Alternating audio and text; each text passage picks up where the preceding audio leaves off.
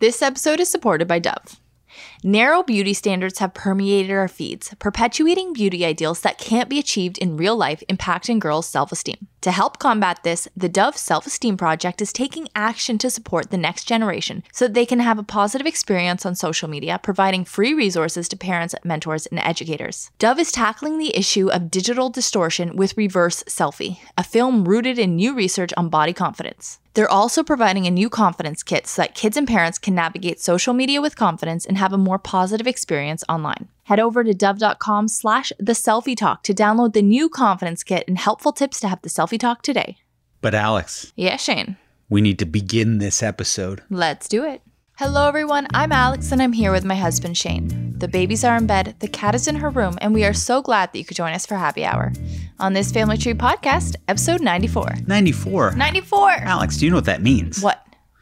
Six more away from 100. I was going to say four more, but then I did the quick math. Yeah, that quick math, and you got that quick math right, and I can't wait. Honestly, like, I can taste the hundo. It tastes good. I can't wait to get there. Are we gonna have a party for it? A party? Yes. Oh why? I was trying to say it the way you said it.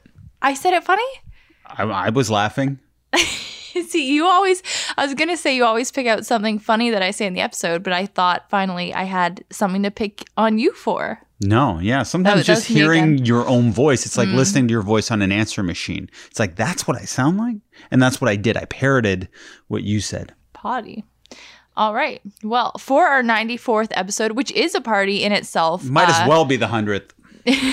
it's a party of knowledge and amazing, amazing thinkers. Uh, so, first up, we have Chaz Lewis, Mr. Chaz. He is a TikTok sensation, but he's a parent coach.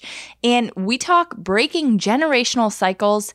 Understanding empathy, how to, you know, help your kids reach the next levels of empathy, moving from punitive to positive parenting, and, you know, just so much in between about just talking to your kids and leveling with them and how to do that. Do you have a frog in your throat right now? Are you trying to fight through it?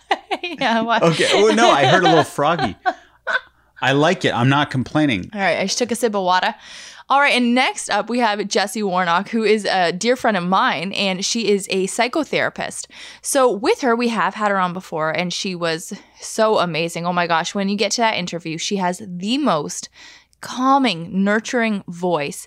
And I think even that is just such a testament to how good she is at her job. But we discuss I like how that's uh, one of the things. oh my gosh, I'm I'm so soothed by her. Uh, but we discuss dealing with parents with mental health issues. So a lot under that umbrella. But mainly, what causes the blocks in parenting, the parenting styles that you might take on because of this, because of trauma, because of mental health problems that you do have, how to get through these blocks, and just how to cope, how to keep yourself healthy and your family healthy, happy, and safe. I'd listen to this podcast. Yeah. Oh, I think everybody should listen to the podcast. There are two amazing interviews. And Shane, before we get into your amazing opening with, you know, great topics, cheers, baby. Thanks for putting the pressure on. No, I like pressure. Here we go. What do we have here? All right. So today, babe, we kept it simple. I had a an afternoon friend date for the first time in two years. So we're just doing seedlip and cucumber tonic by Fever Tree, and it's beautiful. It's classic. It's delicious. You know, that's pretty much all you need. Like I could drink this every day of my life and be happy. Oh, 100%. The fancy stuff is nice, but this is to me really all I need. The bread and butter. I agree. Okay, but Wait, before you get into the topics. Yes. I'm sorry. Shane, I got I have a bone to pick with you. Oh no. No? I just said oh no as in I'm scared. I, you can still say it. Okay.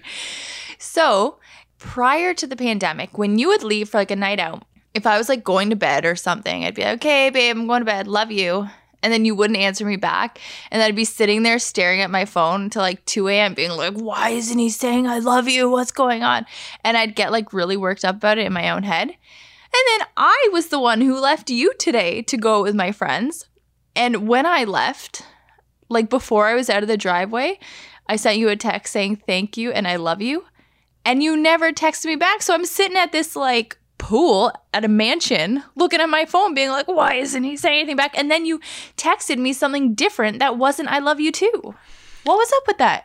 There's two children that I'm looking after. I didn't look at my phone. I didn't even see the text where you said, "Oh, I'm coming home at 5:45 or whatever," Mm-hmm. which to me is cutting it a little close to bedtime. because you had acted like, oh, I might be home a little bit late for dinner. And to me, that's oh, 5.15, she'll be home. You end up strolling in uh, right before bedtime. you actually came up as I'm putting Lucy to bed with Betty in my hand. It was true. Scared the living shit out of me. I walked up behind Shane, put my hand on him, and, he, and you jumped. You jumped. Yes, I'm very jumpy. You're was- easily scared. I was mid lullaby or some game I was playing, and I thought a burglar was just about to take me out and, you know, murder me in front of the children. But uh, yeah, sorry that that, that bone was picked. no, I'm just saying. That I made you have I'm just saying. that. Now that things are opening back up, you know, just like little good night text or just a little something if we are apart, just to know everything's cool. That's all. Alex was gone for two hours. Everyone, two two hours she left for. like how uncool could things get? Hey, you just. I left you with two screaming kids. I walked out and I just want to make sure you were okay and just tell you that I loved you and that's it. Yeah, I was just looking after them. You know, you you put your eyes on the phone, you try to craft the perfect romantic message to your wife. Before you know it, Betty's just gone and you know offed herself somehow. Wow. I know, That's murdering. horrific. Yeah, it's a lot of language that I wasn't uh, expecting to use when we started this episode, but here we are. Okay, can I get into my topics? Yeah, do it.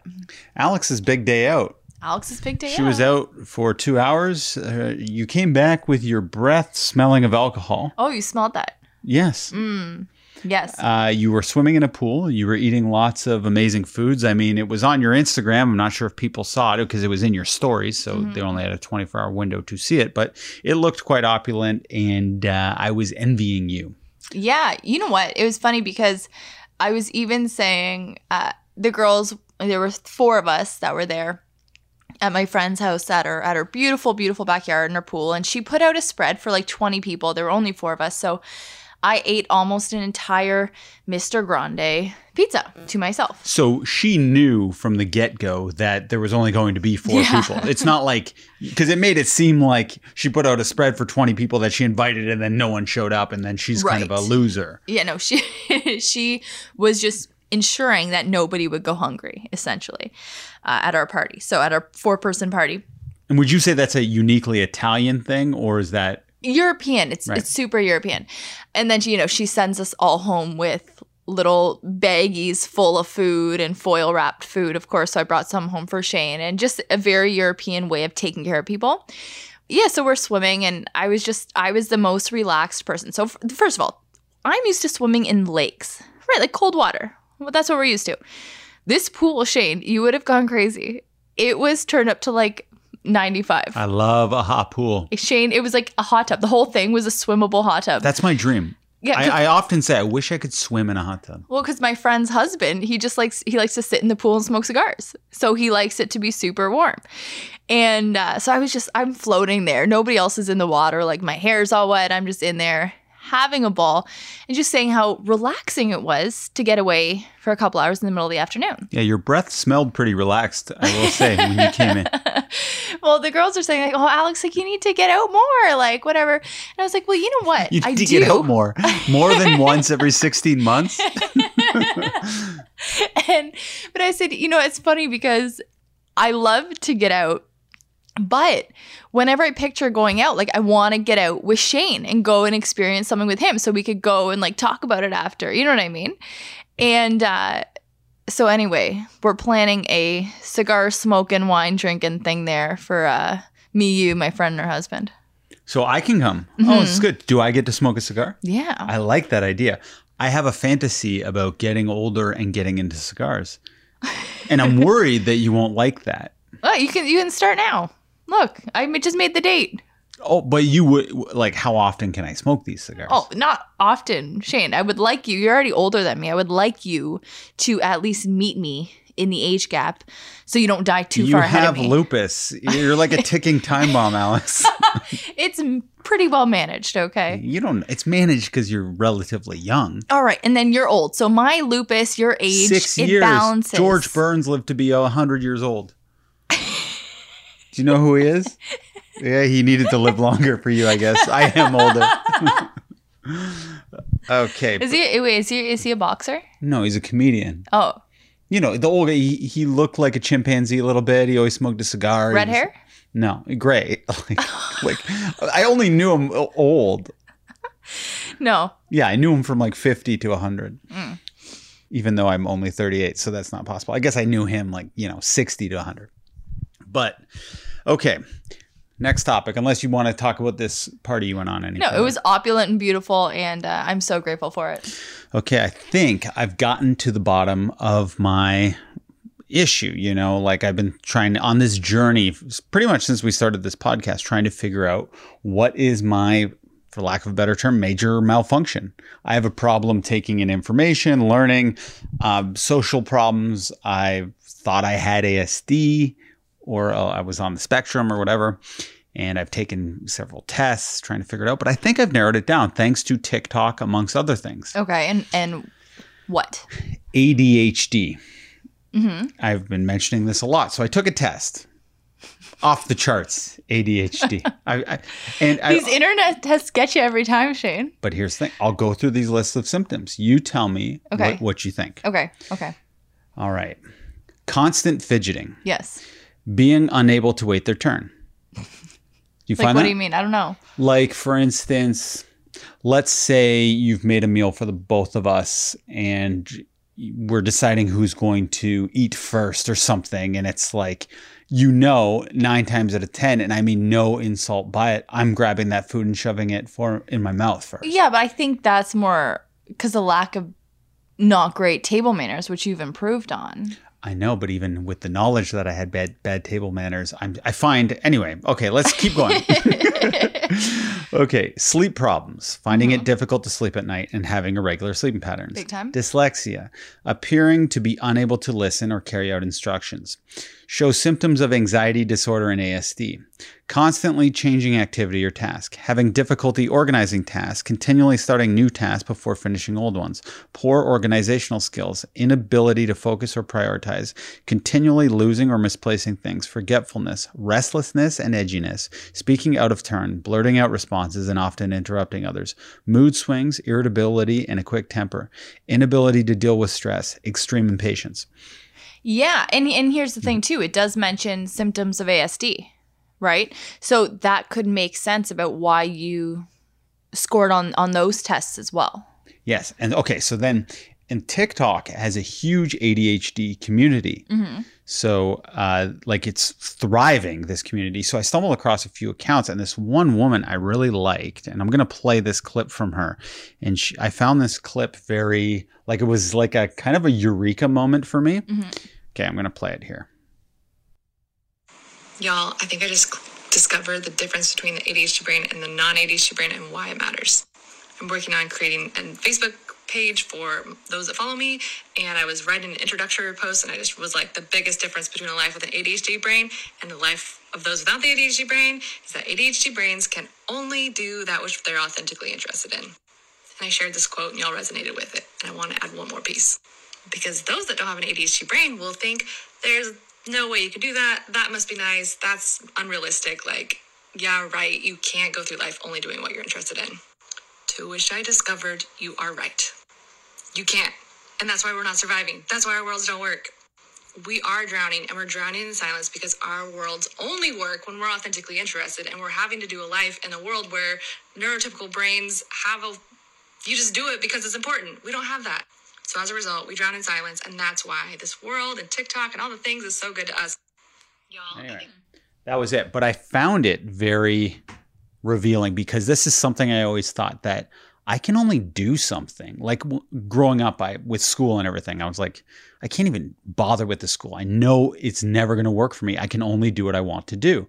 And I was always wondering, how come other people can dutifully do the tasks in school and kind of manage what they want to do for fun? Whereas for me, I basically had to make what I like to do for fun my career, or I felt like I couldn't make it in life. hmm And I think I pinpointed it and narrowed it down that this is the reason why. And it is like a drowning feeling because you feel like almost like you're an alien.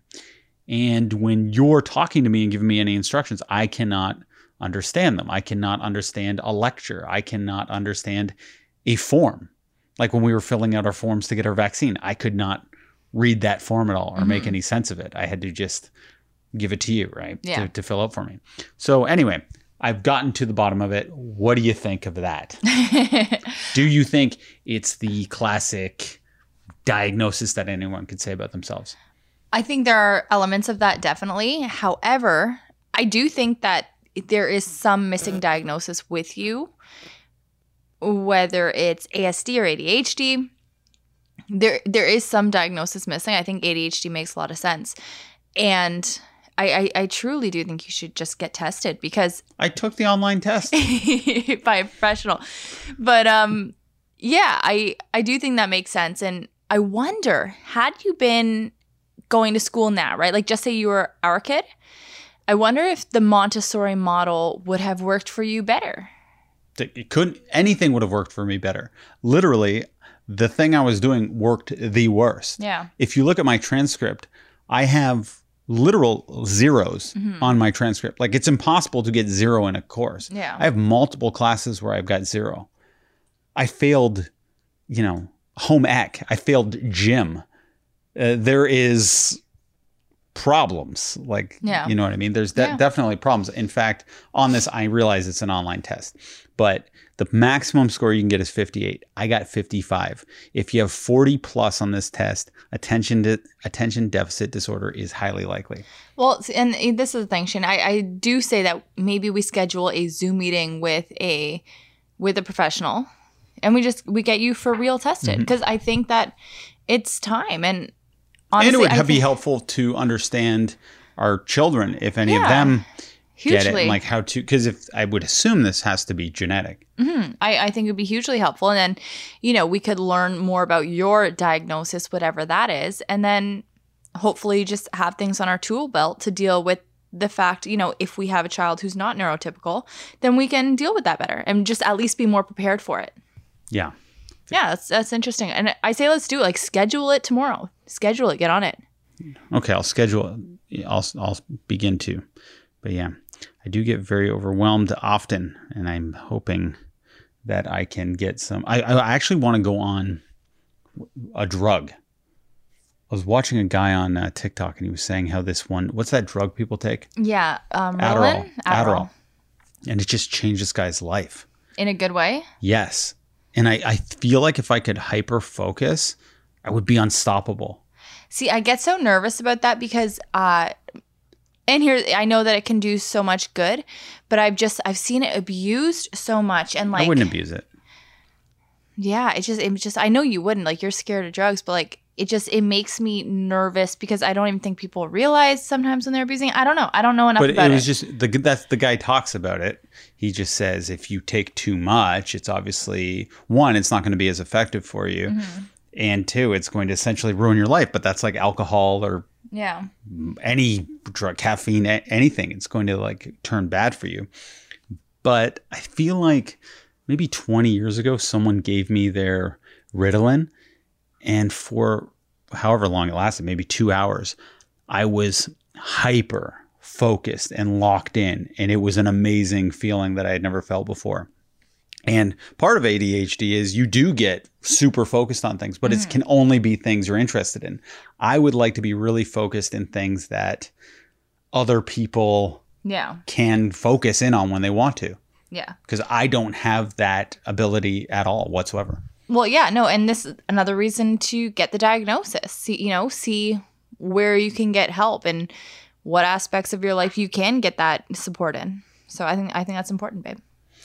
Okay, my last topic is I'm liking my one AirPod life. so Alex You're welcome. Alex had uh, dropped both my AirPods in about an hour apart in time. Oh my god, that was crazy. She dropped it in the lake. She was walking. one at a time. One at a time. Yeah, so she dropped one of my AirPods in the lake. It broke. An hour later, she walked by the lake again, dropped the other AirPod. It just fell out of her ear while she was trying to put it in both times. So it was kind of funny, but also this was a Christmas gift that Alex got me, kind of an expensive gift. I was a little bummed out. One of the AirPods ended up coming back to life. And I thought, well, I just have to buy new AirPods. And I'm like, I'm going to upgrade. I'm like, in that moment of anger Get when something happens, I'm like, fuck it. I'm buying, I'm just going to buy them and you can have the, the one AirPod, Alex. you know, I was angry. I have ADHD.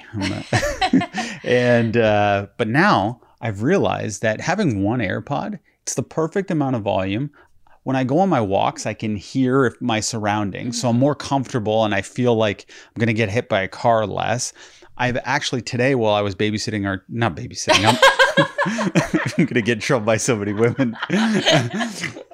I'm, I'm being the dad that I am as you're out partying irresponsibly. I'm with m- uh, my children. You're parenting. I'm parenting as any man should be doing who has fathered children. Even if you're not, you're just, you know, caretaking them. But it was easy to I was I split my brains into two. I was able to listen to the podcast and have a conversation with Lucy, which I know is going against what I said about not being able to I was focus on anything. say that. Splitting your brain into two But- hyper focused. But again, it was because it was something I really wanted to do, which is listen to all these podcasts with Quentin Tarantino mm-hmm. and Seth Rogen that I'd been putting off. And I really wanted to parent and play. These are two things I really wanted to do. And I wanted to do them so bad I could do them in tandem because I was forced to only have one AirPod in. So it brought to mind this old, I'm sure you've heard this parable about the Chinese farmer. So I'm just going to read it to you. I'm sure you've heard it. No, this is a famous one. So it's like once upon a time there was a Chinese farmer whose horse ran away. That evening, all of his neighbors came around to commiserate. They said, We are so sorry to hear your horse has run away. That is most unfortunate. The farmer said, Maybe. The next day, the horse came back, bringing seven wild horses with it. And in the evening, everybody came back and said, Oh, isn't that lucky? What a great turn of events. You now have eight horses. The farmer said, Maybe. The following day, his son tried to ride one of those horses, and while riding it, he was thrown off and broke his leg. Oh. The neighbor said, Oh dear, that's too bad. And the farmer responded, Maybe. The next day, the conscription officers came around to conscript people into the army, and they rejected his son because he had a broken leg. Again, all the neighbors came around and said, Isn't that great? Again, he said, Maybe. So it's like this whole thing where it's like you can't define anything as good or bad because you don't know the, the next domino that's going to fall.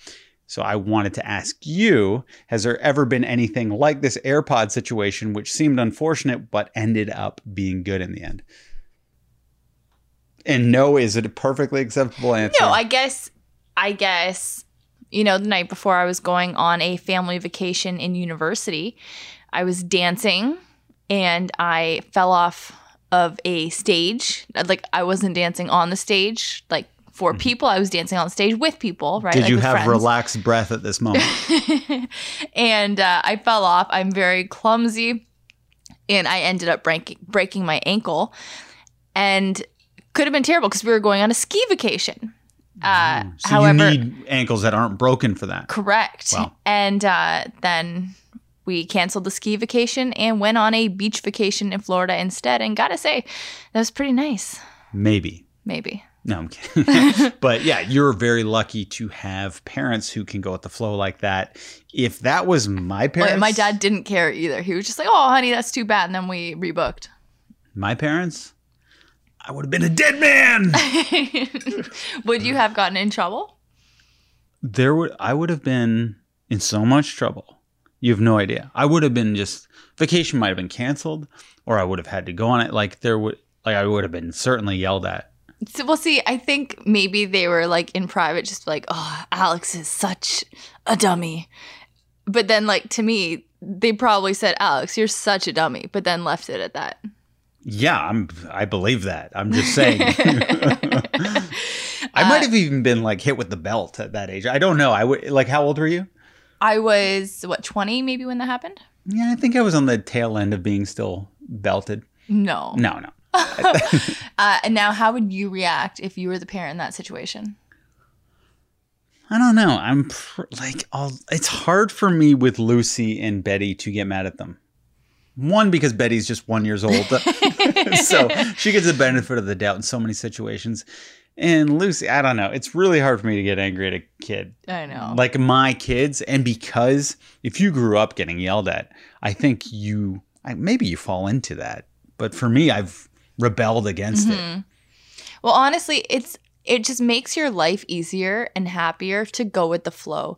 And like that is one thing that I'm so glad I picked up from my parents. And I mean, going with the flow isn't always good for me. You know, it, I, I like to coast maybe a little too much in certain situations. But overall, I think it's a great way to be because then I think your overall happiness is just higher. Just because you're more willing to say, just to roll with the punches and be like, all right, we can make this work. Rolling with the punches is definitely good, but it, there, you know, you can do it to a fault. Yeah, of course. And as, as you said, and I definitely need a little bit more of what you have, and vice versa. I'd say so. But yeah, with kids, I'm great at not flipping out. What if I made that move? Like we're about to go on a family vacation skiing, and then I fall off as a what like 35 year old, hmm break my ankle again because I'm out with the girls having another afternoon party, and then we have to cancel the ski vacation and go beach vacation. Right. I like how you're 35. Like currently you're 32, but you had to age yourself three years. Well, like, just to make it realistic, if the uh, girls are going skiing. oh, I see. Okay. I would. I think here's the thing. I'm such a little. I'm so annoying in reacting to little problems that I, I blow up so far out of proportion. But I'm pretty good when it's a real big calamity at playing it cool. My brain almost is like, ah, everyone else would flip out here, so I'm not going to. Yeah, but is that a big enough calamity for you to keep your cool? I, vacations I put on a pedestal. So I would think, uh, although I hate skiing, so that would also help me be a little calmer. I'd actually be glad. Like, now we get to go to a, a resort and just stay in one room because I love resorts. I know people hate them. I love a all inclusive resort. All right, well let's let's do it, Shane. Let's move on to uh, Mr. Chaz. Oh, I thought you were going to say an all inclusive resort. I was like, yes, let's move there. that would be fun just to live there for like two months. I could, yeah, that'd be fun. Because a lot of workplaces right now, they wouldn't even notice because you could just pretend. You find a bookcase in the background of your Zoom and it looks all the same. Oh, you're good. And if you were somewhere, would they even care? You're right. Maybe they wouldn't. I wouldn't tell them. Your Instagram couldn't like rat me out. Well, we've already done a good job at hiding me on vacations before. It's a story for another day. we have to get to Mr. Chaz. But before we do that, let's tell everyone who we are supported by. We are supported by Mabel's Labels. Frustrated by their children's things getting lost, mixed up, and leaving home never to return, Julie Cole and three other mom friends knew they could do better than just scribbling their kids' names on some masking tape. From there, Mabel's Labels has grown into an award winning, market leading company loved by moms and dads and grandparents and teachers and caregivers and kids alike. Wow. That, you made that sound like s- such the mouthful. It is. Normally, Every- you say it so smooth. well, everybody likes it, and I'm just trying to emphasize what a great product it is. And I guess there is urgency because schools are opening up, mm-hmm. daycares are opening up, and these labels are going to be flying off the shelves like hotcakes. Absolutely. Even sports, right? And they do have these awesome labels that you can put in your kids' shoes, and they stay put even when your kid's sweating all over them, running up and down the basketball court, soccer field, whatever it is. So, their line of products features baby bottle labels, allergy and medical alert bracelets, sports labels, household labels, and seasonal items like camp kits. Lucy loves them because some of her labels, you know, they're in the shape of hearts, hedgehogs, cherries. She can help me design them, and it's so fun. And Shane and I love them because they are so durable. I'm talking laundry, dishwasher, and microwave safe, and they're 100% guaranteed. And I'm always misplacing things, and I have a feeling this is going to run in the family, as discussed earlier in this episode. So head on over to mabelslabels.ca to start creating your very own labels and use the promo code thisfamilytree15 for 15% off your order. They deliver internationally and offer free standard shipping in Canada and in the US. Again, that's mabelslabels.ca and This Family Tree 15. And now let's get to Alex and Mr. Chaz, the interview.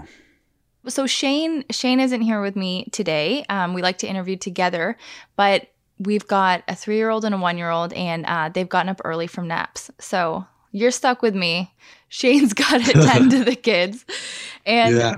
I I hope you're ready because I am so excited to have you on. I came across your TikTok, which you have a huge following on. Like you are so popular on TikTok, and I came across that just in honestly in searching for help with behavior for myself and my three year old because she three year olds they can they go through those you know mood swings and things like that.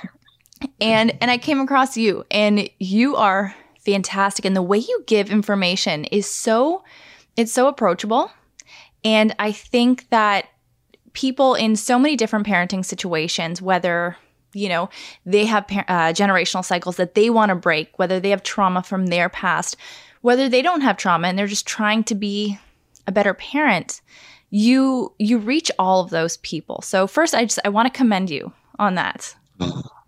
Thank you. I am it is my vision my life's goal to help adults truly see children and guide and trust them. You know so often we are trying to do things with children or two children and we're trying to guide them but we're guiding them really in the dark because we don't understand you know their behavior what their behavior is communicating and what they're doing and, and why they're doing. So we're trying to guide them but we're kind of like in the dark. So a lot of my content is about helping adults actually see that child so we're not trying to guide them in the dark. And then also once the child feels seen they're so much more willing to be guided by us. And that's so powerful. So we're actually it's actually really illuminating for us to act to be able to see children and help them feel seen so that we can guide them. And there is also just this so much of you know parenting teaching is so many of our decisions are made through fear and you know not through fear and us not understanding you know child development. And sometimes we have this fear about who they are. And i want to replace that fear with trust and trusting that the child is doing the best that they can trusting their development um, so that's what like a lot of my kind of content. That's kind of what my thought process mm. is. And I, I really like that actually because I think about, you know, like before I had kids when I was pregnant, so three years ago, and people and I was I was worried, right? I'm like, ah, am I going to be a good parent? Like, I don't want to screw them up, whatever. And people are like, oh, don't worry, it's it's very instinctive. Just trust your gut and go for it. And you know, looking back, yes, trust your gut for I think a lot of the basic stuff, especially when they're really little, like newborns. I think, but as they get older, I think my gut sometimes is telling me to react out of fear and it gives me a flight or a fight or flight response to how my child is behaving. So I think that it, it's not instinctual as your kids get older and even when they're little because you have to take a different approach to parenting than you might take to the rest of your life because you might not have a good approach for dealing with anything in your life. And and I really like the way you put that because I, I think people, like, I guess, react out of fear and out of worry and out of, you know, being scared more frequently than they're able to step back and calm down and assess the situation rationally. Yeah. And that's not something that we were, mm, that most of us weren't taught growing up, right? And that's not something that we've necessarily seen or experienced. And most of us experience kind of that reactivity being on the other end. And that's kind of what we've learned to do is to react and to, you know, also in some cases to ignore our emotions and stuff them down as opposed to acknowledging them and learning to self-regulate so that we can approach the situation thoughtfully as opposed to reacting emotionally. That isn't instinctual. That's not something that you just oh like i have feeling flushed like that's some that, that is a skill that you have to learn. And it's also a part of the skill that i am actively trying to teach you know parents and teachers to teach children for them to start learning at least the very foundational skills of it of just you know acknowledging their emotions right mm-hmm. uh, and expressing them saying i feel mad or I feel angry, right? Like for a two year old, three year old, even four year old, that's a huge step because it means that they have been able to look inwardly, feel that emotion, identify that emotion, and then express it outwardly, right? And then there's other skills that definitely, as they, especially as they get older and as their skills develop, as they learn their skills, you're teaching new skills of like, okay, like talking about how to now you're expressing how you're feeling. Okay, so now let's practice self-regulating that feeling when we don't want to be mad anymore. Let's practice, you know, problem solving and like what are the ways to solve these problems that we're having, right? What are the ways to communicate with the other person that I'm I'm feeling this way and how do we solve those problems, right?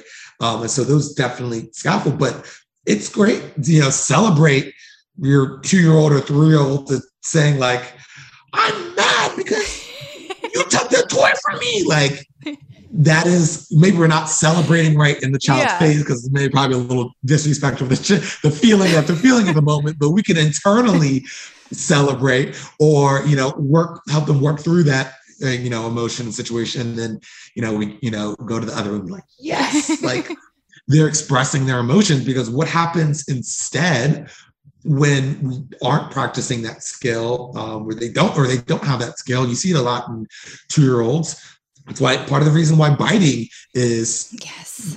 rampant with two year olds because they have these emotions and they want to solve the problem. And the only way that they can do it a lot of times is physically right? To physically solve problems with their body right? Biting pushing scratching spitting like those are the skills that they have right? And we want to teach them other ways to express their feelings so when you feel mad mm-hmm. you just want to hit someone you can express that to the other person and just by acknowledging the emotion that they're feeling and and expressing it that kind of releases some of that stress in their body um, that is both that the other way that they release it is by hitting or biting or scratching. Well, two-year-olds have a lot in common with, you know, the patrons that are in a bar at the end of the night for last call.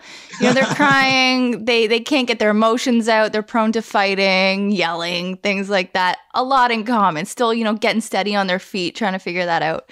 But Chaz, I want to I want to step back a little bit because I want to find out about how you got to this point. So I know you're a teacher. Do you still work in Montessori or? Yeah. So okay, let me tell you.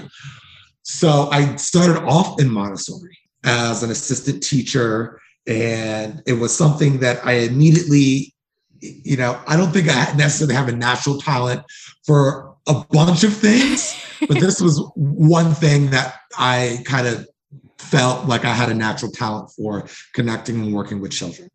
But I still struggled with things like conflict resolution. And I understood the gravity of what I was doing, helping to grow the next generation of humans, but I still didn't have all the skills or understanding to you know help them work through their situations to help them learn and grow and develop and sometimes they'd be in conflict and I wouldn't know what to do, or I would try something and it feels like it made it worse. And like, am I kind of like what you're saying? Like, am I ruining the next generation of humans? Like, am I doing more harm than good um, with all the best intentions?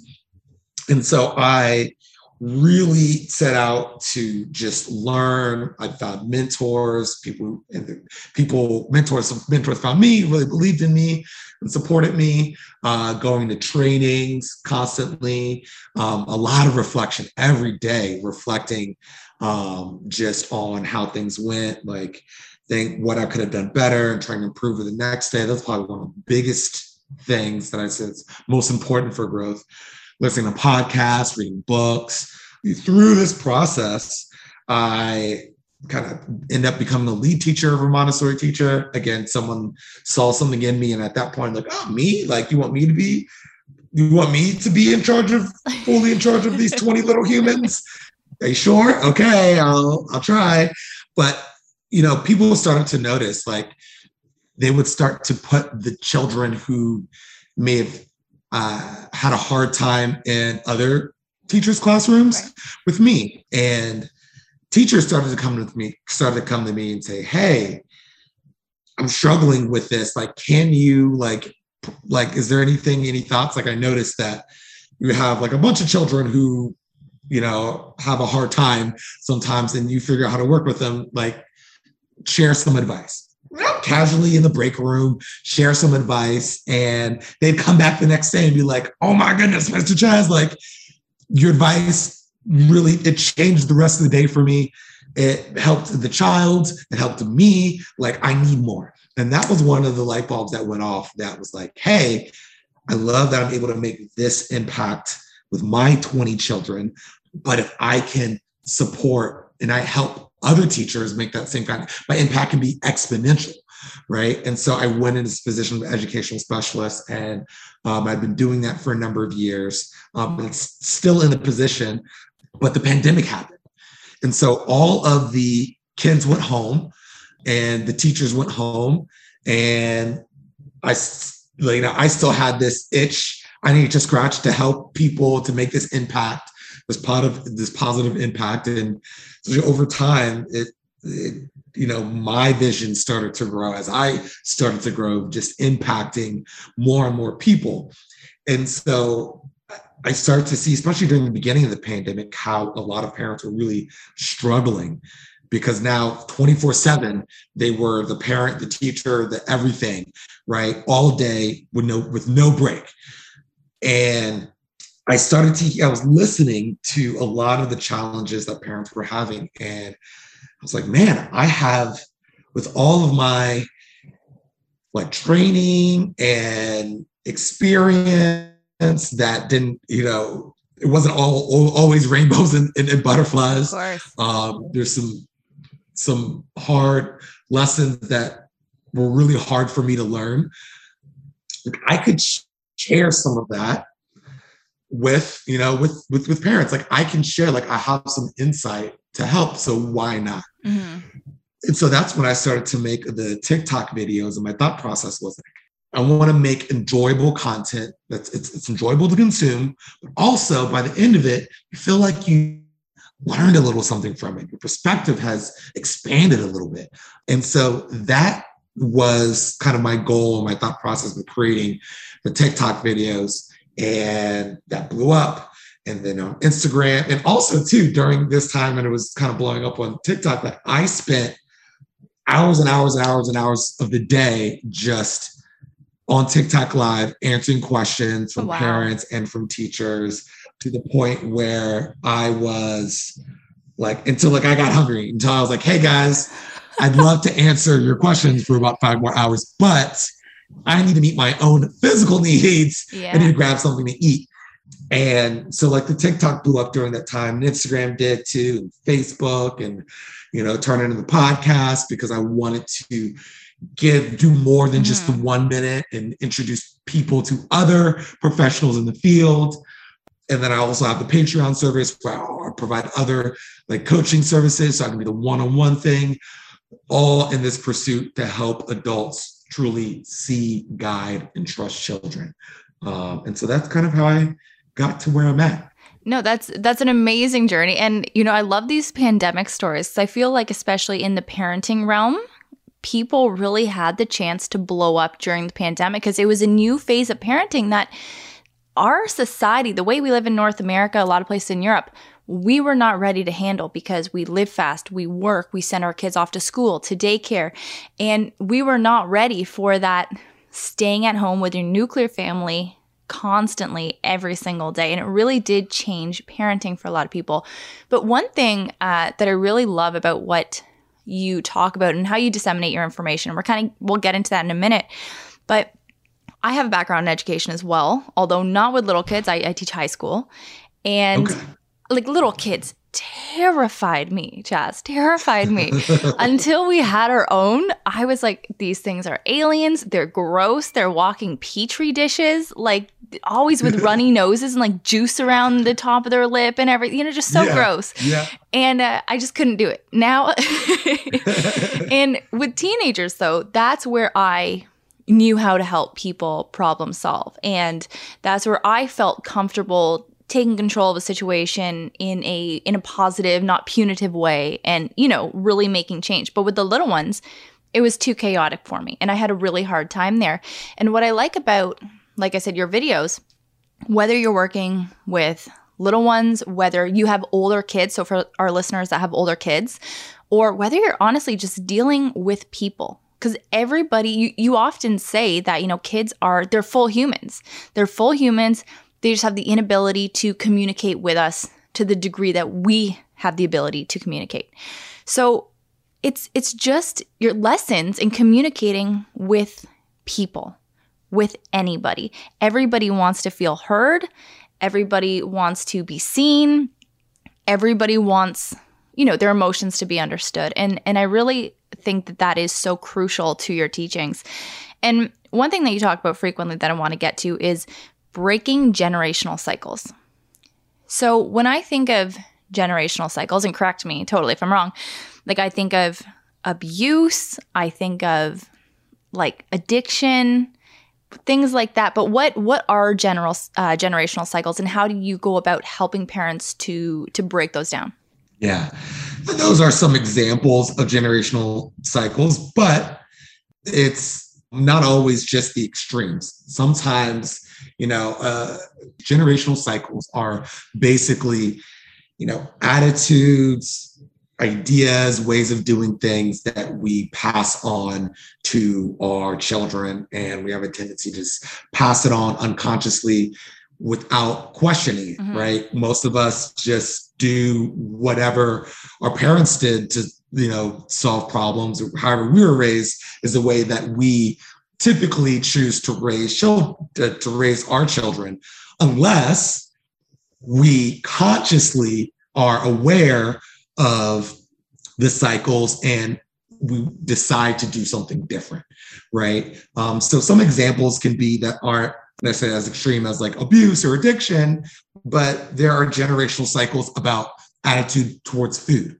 right? We will, you know, I know that I grew up with, you got to finish your plate, you got to finish your plate, which is an attitude, which is something that I'm still working through and definitely through the pandemic hurt me a little bit. Um, you know, it's what we really want to teach children to do is to it's to know their body and to know when they're full and to know what it feels like to be full and to stop eating when they are content and they're full right? That's a healthier way to do it. Another cycle is the you know ignoring your feelings you're fine get over it stop whining stop crying when that's not really an emotionally mentally healthy way to you know deal with challenges or problems or emotions, right? It's actually really unhealthy. We have a tendency to, you know, because of that, suppress or run away from our emotions, which how does that show up in adulthood, right? If we can't, we don't learn to tolerate our emotions, to recognize our emotions, to regulate them when we want to, and then and to solve a problem, then anytime we have this uncomfortable emotion, then we're trying to do something with it, right? We will, let's say there is, we make a mistake, right? Then because we feel discomfort and we don't want to feel this discomfort, we'll place it on someone else, just called blame. We'll, we'll blame someone else because we feel this uncomfortable feeling and we don't want to feel it and it's hard for us to tolerate. It's not something we've practiced. Mm-hmm. Or and this kind of goes a little bit with the addiction thing, and I think these things can be coupled together, is that oh, I'm feeling this feeling and I don't know how to deal with it. And I've been given the message that, you know, sadness is bad and I don't want to feel it. So I'm going to turn to substances to numb this feeling. Right. And so these are some of the examples, some examples of, you know, generational cycles um, that we tend to unconsciously pass on. Um, and some people right now may be listening and be like, oh, wow, like I didn't even think about that. And, you know, we usually don't, right? And I, I do want to stress and want to talk in a lot about, or at least some part, some part of this interview, talk about it's not about being perfect every day, right? It's it's don't be a perfectionist, be an improvementist. The goal isn't to be perfect every day. The goal is to improve mm. a little every day. And so that's really important as you know, when you do embark on this journey to break cycles and to grow yourself so that you can grow and, and, and you know, not just, you know, survive and turn out fine, but to help grow children who are emotionally and mentally healthy, right? And are, are better able to engage and interact in healthy relationships and build those healthy relationships too. I could go on and on about how these cycles show up in our adulthood. I'm going to give one more, right?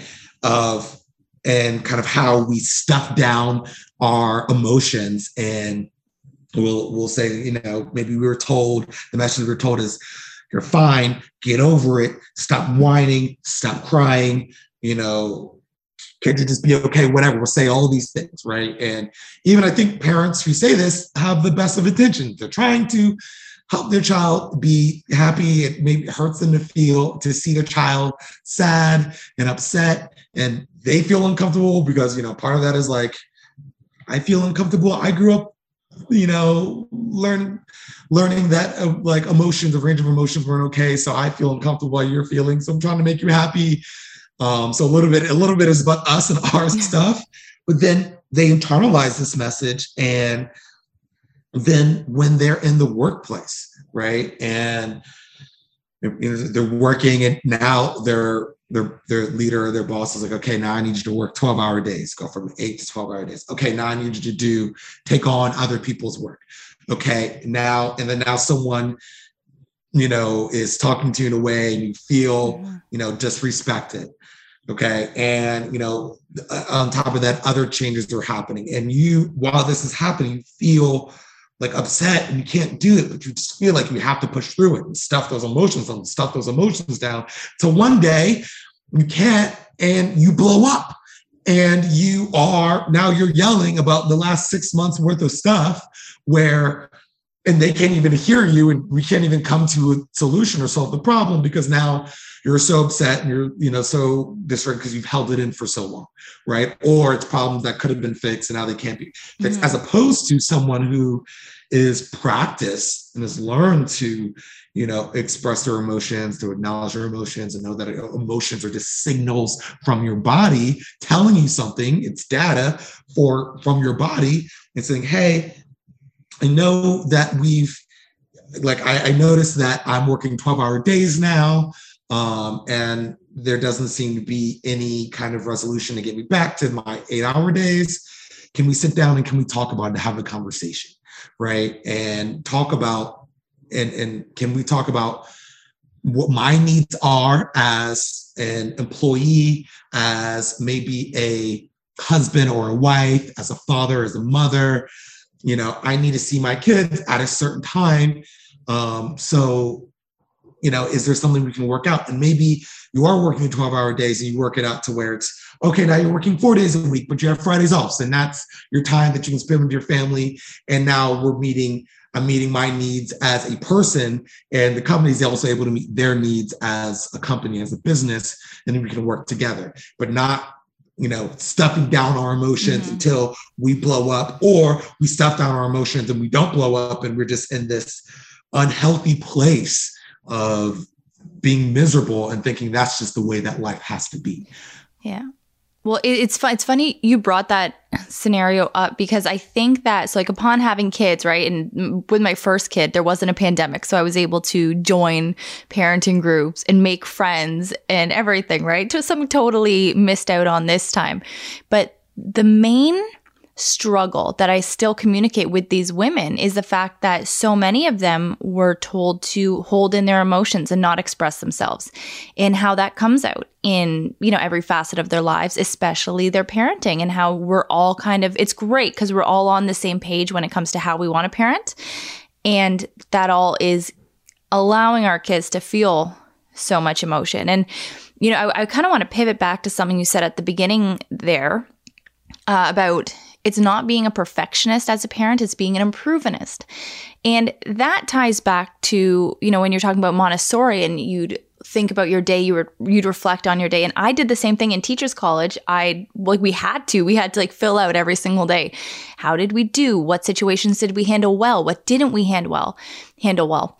And with kids, this is like one of my favorite things to talk about is the fact that we have to let them fail. We have to let them fail frequently. We have to let them fail you know, as much as they're going to, because that's the quickest way, the quickest road to success, and the quickest way that they can become resilient and become confident in themselves. And us as parents need to do that too. I feel like so many people, and this is probably a generational thing as well, you know, the decision they make, even if it made their kid blow up, it made the whole family blow up and nobody spoke to each other for a day, that's the best thing to do because they made that decision as a parent. And I don't think enough parents go back and actually reflect on, oh, what could I have done differently? And how could I have changed that? But do, do you see a lot of that in when you do coaching? Yeah. Yeah. You know, I definitely coach a range of people who are in a range of different places. And uh, one of the nice benefits of doing social media is that most, if not all, the people that I coach are familiar with my work. And so, Mhm. like, you know, the, the, you know, sometimes I'll even say, like, oh, like I have this thought, like I'm comparing myself to like, you know, the perfect Instagram mom, but like I know that's not like I know that that's not healthy, and so I'm trying to work on that. And so that's really great. And so we're able to, so then I don't have to go through the whole spiel, but we're able to kind of build off of that. And it's like, Mhm. okay, so what is, you know, what is that experience like for you? Let's unpack that a little bit. You know, let's talk about celebrating your wins. Let's think about the big picture, right? And one of the analogies I make is like with the iPhone, right? So this positive parenting, gentle, progressive, conscious parenting, whatever you want to call it, is like an innovation eh, of technology, right? It's like it's like it's like the first iPhone. I'm like, you're the first iPhone, right? And number one, celebrate that, especially if you were raised by, you know, a family of pagers, Yeah. right? Yeah. This is a huge leap in technology, right? And not to say that your pager parents or BlackBerry parents were bad. They did the best they could with the tools and knowledge and information they had at the time, right? Everybody loves a Blackberry. Everybody owns a BlackBerry. Everyone Everybody owned a loves a- BlackBerry. Well, everybody loves a BlackBerry at one point. You know, better technology came and we moved on to that. But I was a big BlackBerry fan, and I like I like Yeah. this because you know we we got to move on when something new comes on. Even the BlackBerry then has to adapt that technology. And the important part about this is and where I'm going with this is that the iPhone also great, right? Great for its time, but it's not the last iteration of it. And you're we're going your children are going to be able to build off of what you of all the growth that you've been able to have during your parenting journey. And they're going to be able to grow and now they're going to be maybe iphone fives or whatever right? They're going to be able to build off of that. And so and i think that's important to like say and acknowledge because you know there is no mountaintop there is no destination of just oh i'm just this peaceful nirvana perfect transcendent parents who never yells or gets frustrated. Everything is it doesn't exist. Like that isn't even that's not even a goal right? It's just to improve and grow as much as you can so that your children are able to take those lessons and maybe they have a little they have less cycles to break. And then they're able to build off of that for their children and their children's children.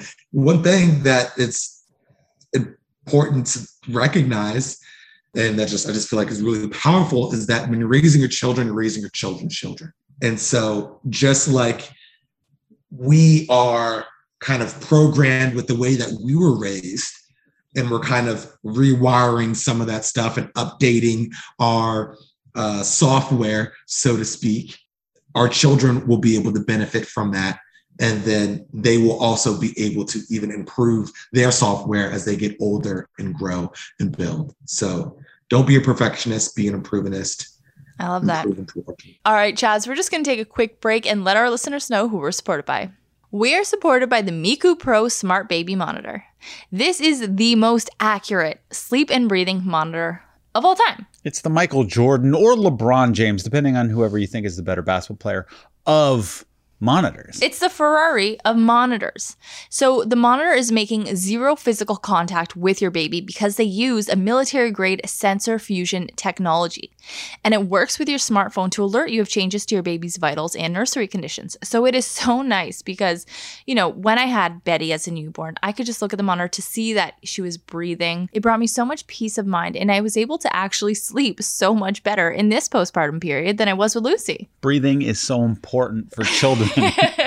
you heard it here first. Next thing I love, they use crypto security, which essentially means no hacking. If you go online and start looking up Wi Fi monitors, you'll see people concerned about the fact that people can and have hacked into them. I wasn't concerned until you just said that, but yeah, I am glad to know they're not going to be hacked. Of course. Well, that, that's, yeah, of course, not a problem with the Miku Pro Smart Baby Monitor. And they offer HD video and photo and amazing night vision. Like you could see your baby so well. There's also custom dual Ole Wolf speakers and a two way microphone, which means that Miku not only plays original sleep sounds and lullabies, but it allows you to talk to and comfort your baby. Impressive. So head on over to mikucare.com and use the promo code FamilyTree10 for 10% off. This is available in the US only, and again, that is mikucare.com, FamilyTree10. No other monitor is a Miku. But we are also supported by Mini Mioche. Mini Mioche is a premium, organic, ethically made, and sustainable kids and babies clothing company founded and created in Toronto. They believe in quality over quantity and they make the best basics for your littles. I'm talking fashionable wardrobe staples that are soft, comfy, and timeless and can be passed from child to child regardless of gender. It's true. And Betty's definitely going to be getting a whole heap load from Lou because I swear it's all Lucy has. They said qu- quality over quantity, but we have so much. So we have quantity and quality on our hands. No, it, it really is an incredible company. And their organic cotton fabrics are knit and dyed locally using GOTS certified organic cotton and low impact non toxic dyes. They're on a mission to leave the planet better off for our little ones than when they arrived on it, and they believe that every little bit counts. You can find the company online at minimioche.com or at minimioche on Instagram and Facebook. And if you use the promo code ThisFamilyTree15, you will get 15% off your entire order. This is available in Canada and in the US, and again, that is minimioche.com and ThisFamilyTree15. It truly is the best. All right, and let's get back to our interview with Chaz. I love that. And honestly, I've never thought about it like you're raising your children's children, and that is powerful. And, you know, again, just goes back to generational cycles. Like, do you want cycles to continue with you, or do you want to break them and start a new, hopefully more positive cycle? And I think that's so crucial. And okay, so I want to, I want to put ourselves in a place now, and I'm gonna go to you for advice. All right. Because what I love that you do too, that I find helpful is uh, you do um, what stitches like through TikTok with people who are putting up a parenting thing. Like you did one, oh my God, it made me cry.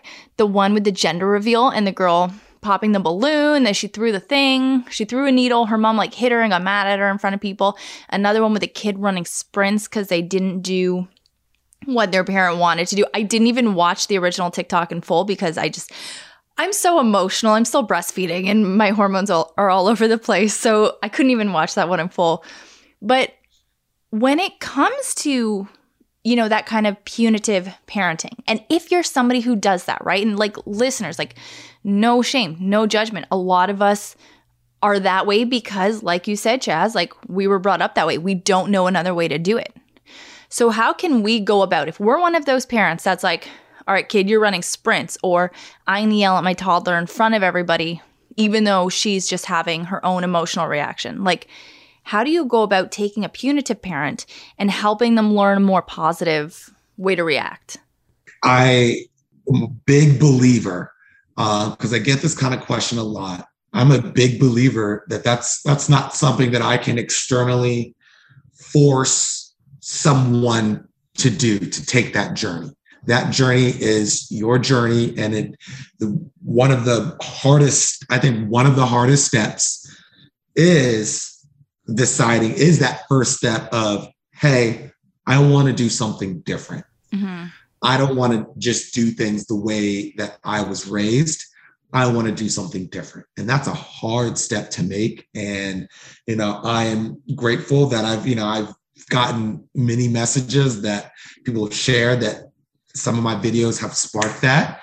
and have helped them to decide to break a cycle, um, whether it's you know to stop hitting or to be more mindful or avoid shaming or a lot of other things too. But I don't spend a lot of my time trying to force and get people to to start doing gentle positive conscious whatever parenting I think that's something that you have to be ready for. And I think sometimes a video might hit you on the right day where you're feeling the, you know, the right feelings, where you're open to it. And it might even trigger up something that in your like childhood, and like, hey, you know what? Like that actually didn't help. That, you know, this is actually making sense. Now, once you do that, once you make that decision of, okay, I'm going to do something different, I have so much help for you. There's so much, there's so much to do, and there's so much real work there. And you know, it's challenging too. And so this is these are some things, this is what I would say if you are newly embarking on the journey, or even maybe you're a year, two years, five years deep into it. One thing is immersing yourself in an environment of people who are talking about these this different approach perspective strategies tools to use right? And a lot of people don't have that environment physically around them. Mm-hmm. you know a lot of people i talk to is like my family completely disagrees they say just hit them when they're not listening or they're not you know doing what you want them to do. And that makes it even harder for me because now i have i have that voice is in my head right? It, you know get new voices into your environment. And social media is one great way to do that. Uh, there are people that i you know talk to this is like i only get on instagram for the educational learning content. And, and how beautiful is it that we live in a world where you can go on this free app and you can follow all of teachers from around the world and you can curate your own feed to teachers that you want to you know learn from um, and listen to. Mm-hmm. and that's something you can create and there's an algorithm built that is working very hard uh, to figure out what you need and what you want um, and what's going to be you know helpful for you in that moment in that day and they're actively trying to send it to you. All the time, I will get people who uh, say like, "I'm in the video. I'm talking about like." yelling or something like oh man how did you know like i was just yelling at my child or like i think one video where i got a lot of that where it's like uh, i think i said wait remember before you and these, these are the exact words before you yell at your child for making a mess remember a physical mess is easier to clean up than an emotional one, right? And a lot of people came on the videos like, oh man, like perfect reminder, like, we're about to clean up or ah, I messed this up today. And that's fine, right? Improving this mindset. But also podcasts too, uh, especially for that long form content, so you can get that deeper dive you know conferences right there are a lot of free virtual conferences one that's about to i don't know this when this is going to air but i'm i'm a part of one that's happening next week where there are you know i think there's like 25 different professionals in the field uh, with like hour long interviews that you can dive in this information has never been more accessible in human history mm-hmm. and we've never this is a very unique time, especially kind of during post pandemic. A lot of so much information has gone online, kind of to your point earlier about just, you know, with, you know, parenting has kind of gotten a lot more attention. A lot more people are on there sharing information. And so that's, so that's one part of it, immersing yourself in that environment.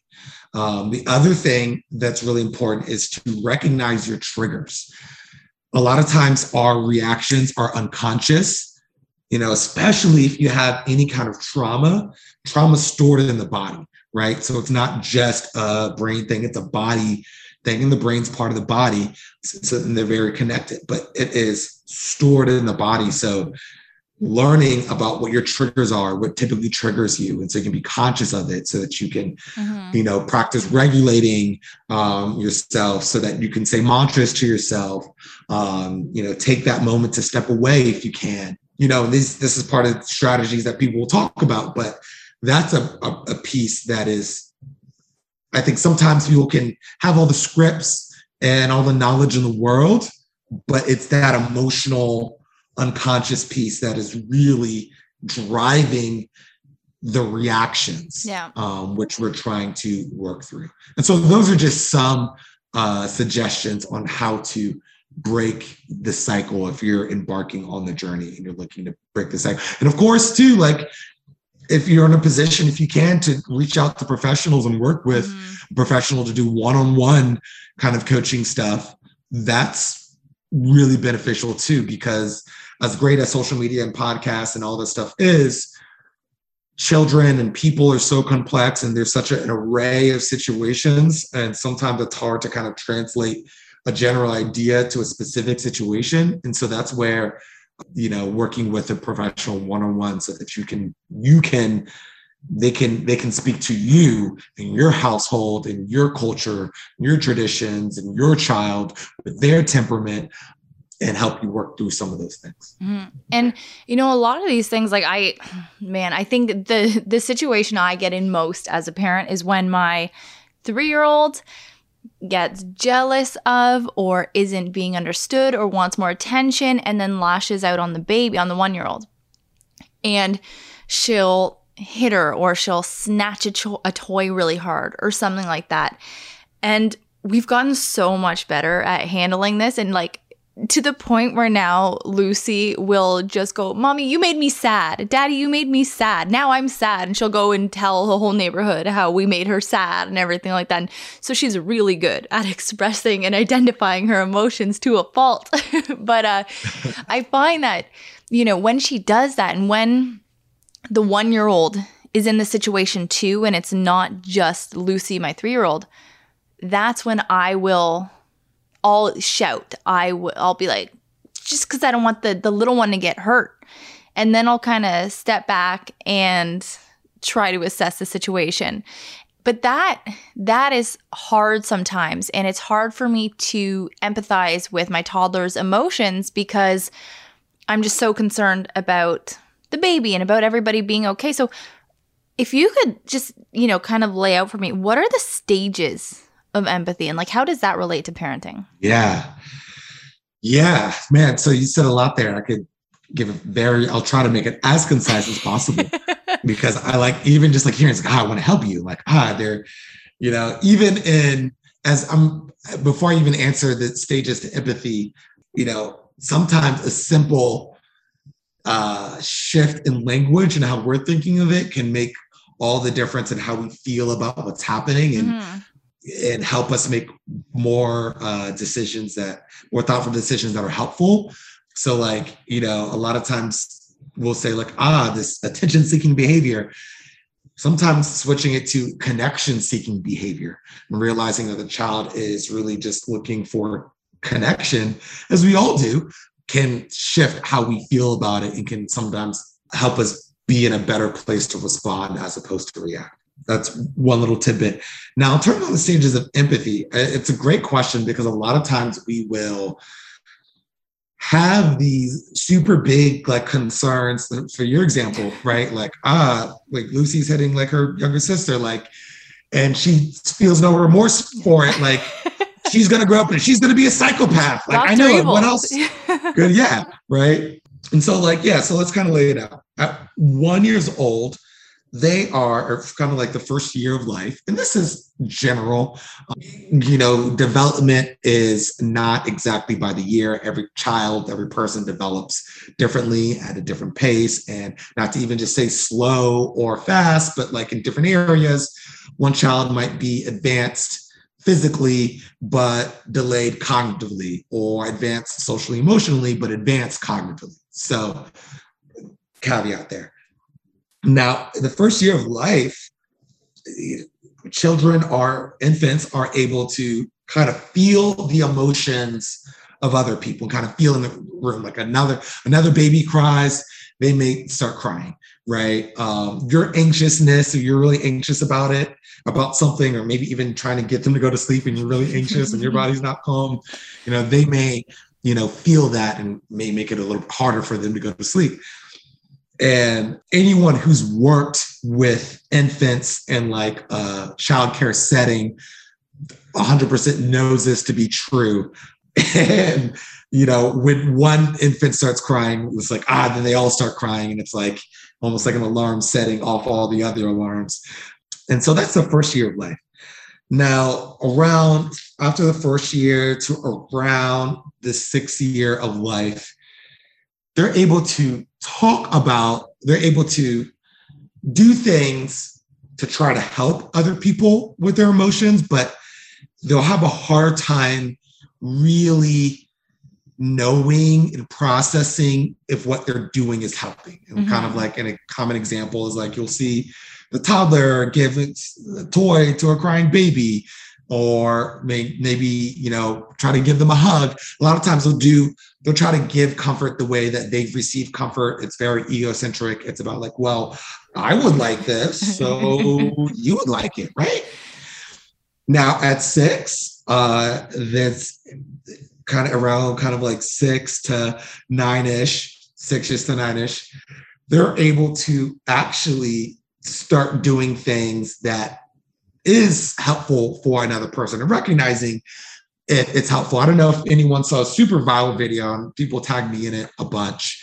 I don't know if you saw the six year old trying to like calm his brother down. He was breathing. Like, wait, wait. And you could tell that he was not only trying to calm his brother down, but he was also looking at him for cues to see if it was working and trying to help him work through it. Oh, man. Right. And it's also important to note as I'm talking about this, I'm talking about capacity. I'm not talking about necessarily ability. Mm-hmm. And the difference in that is just the, the capacity in their brain to potentially be able to do it for ability, for them to have the ability, a lot of times it takes us to, we can help them develop. Mm-hmm. A lot of children will kind of get it just kind of naturally without a lot of work, but there are things that we can do to help them develop these skills, these empathetic skills, and seeing how the other person's feeling. You know, now they're talking about doing perspective taking and talking about other people's facial expressions and what they mean and you know, even during books or shows they're watching, talking about how other characters may feel, you can kind of help develop that. And also, hugest part of helping to develop empathy is modeling it and showing them empathy and allowing them to experience it, right? There are a lot of people walking around, a lot of adults out here walking around with the empathetic skills of what a six, seven, or eight year old may have, right? Yeah. Um, and you know, some people will call that emotionally, you know, emotionally immature adults, emotionally immature parents. You know, there are a lot of books on it, but it's important to recognize that capacity and ability are different. And your ability is also impacted by what's happening mm-hmm. in that in your state in that moment right it may you may not have the ability to be empathetic if all of your resources in your body are going to protect going to protect yourself to defend yourself because this adult is berating you for making this developmental mistake where you hit because you didn't have the words mm-hmm. to you know to solve that problem. You didn't have the problem solving skills. And so what we as adults have a tendency to do is come why did you do that? You know better. You know she's little you know will come come at children and it comes from our dysregulated place and us not regulating in the moment and acknowledging our triggers. And i get it like because that's one of my like one of my triggers too is when a child hurts another child and i perceive the child not to have any remorse yeah. right? That is something that i had to work on because that would trigger me more than a lot of other things. And i would tend to overreact. I completely get it and being in that place. Mm-hmm but that doesn't change how that is impacting the child and they're going to be less likely to be empathetic for that situation if they're there trying to defend themselves. Um, using all the resources to defend themselves or they feel uncomfortable so they're placing blame on something else as opposed to, to taking accountability apologizing and, and trying to make it better and being empathetic.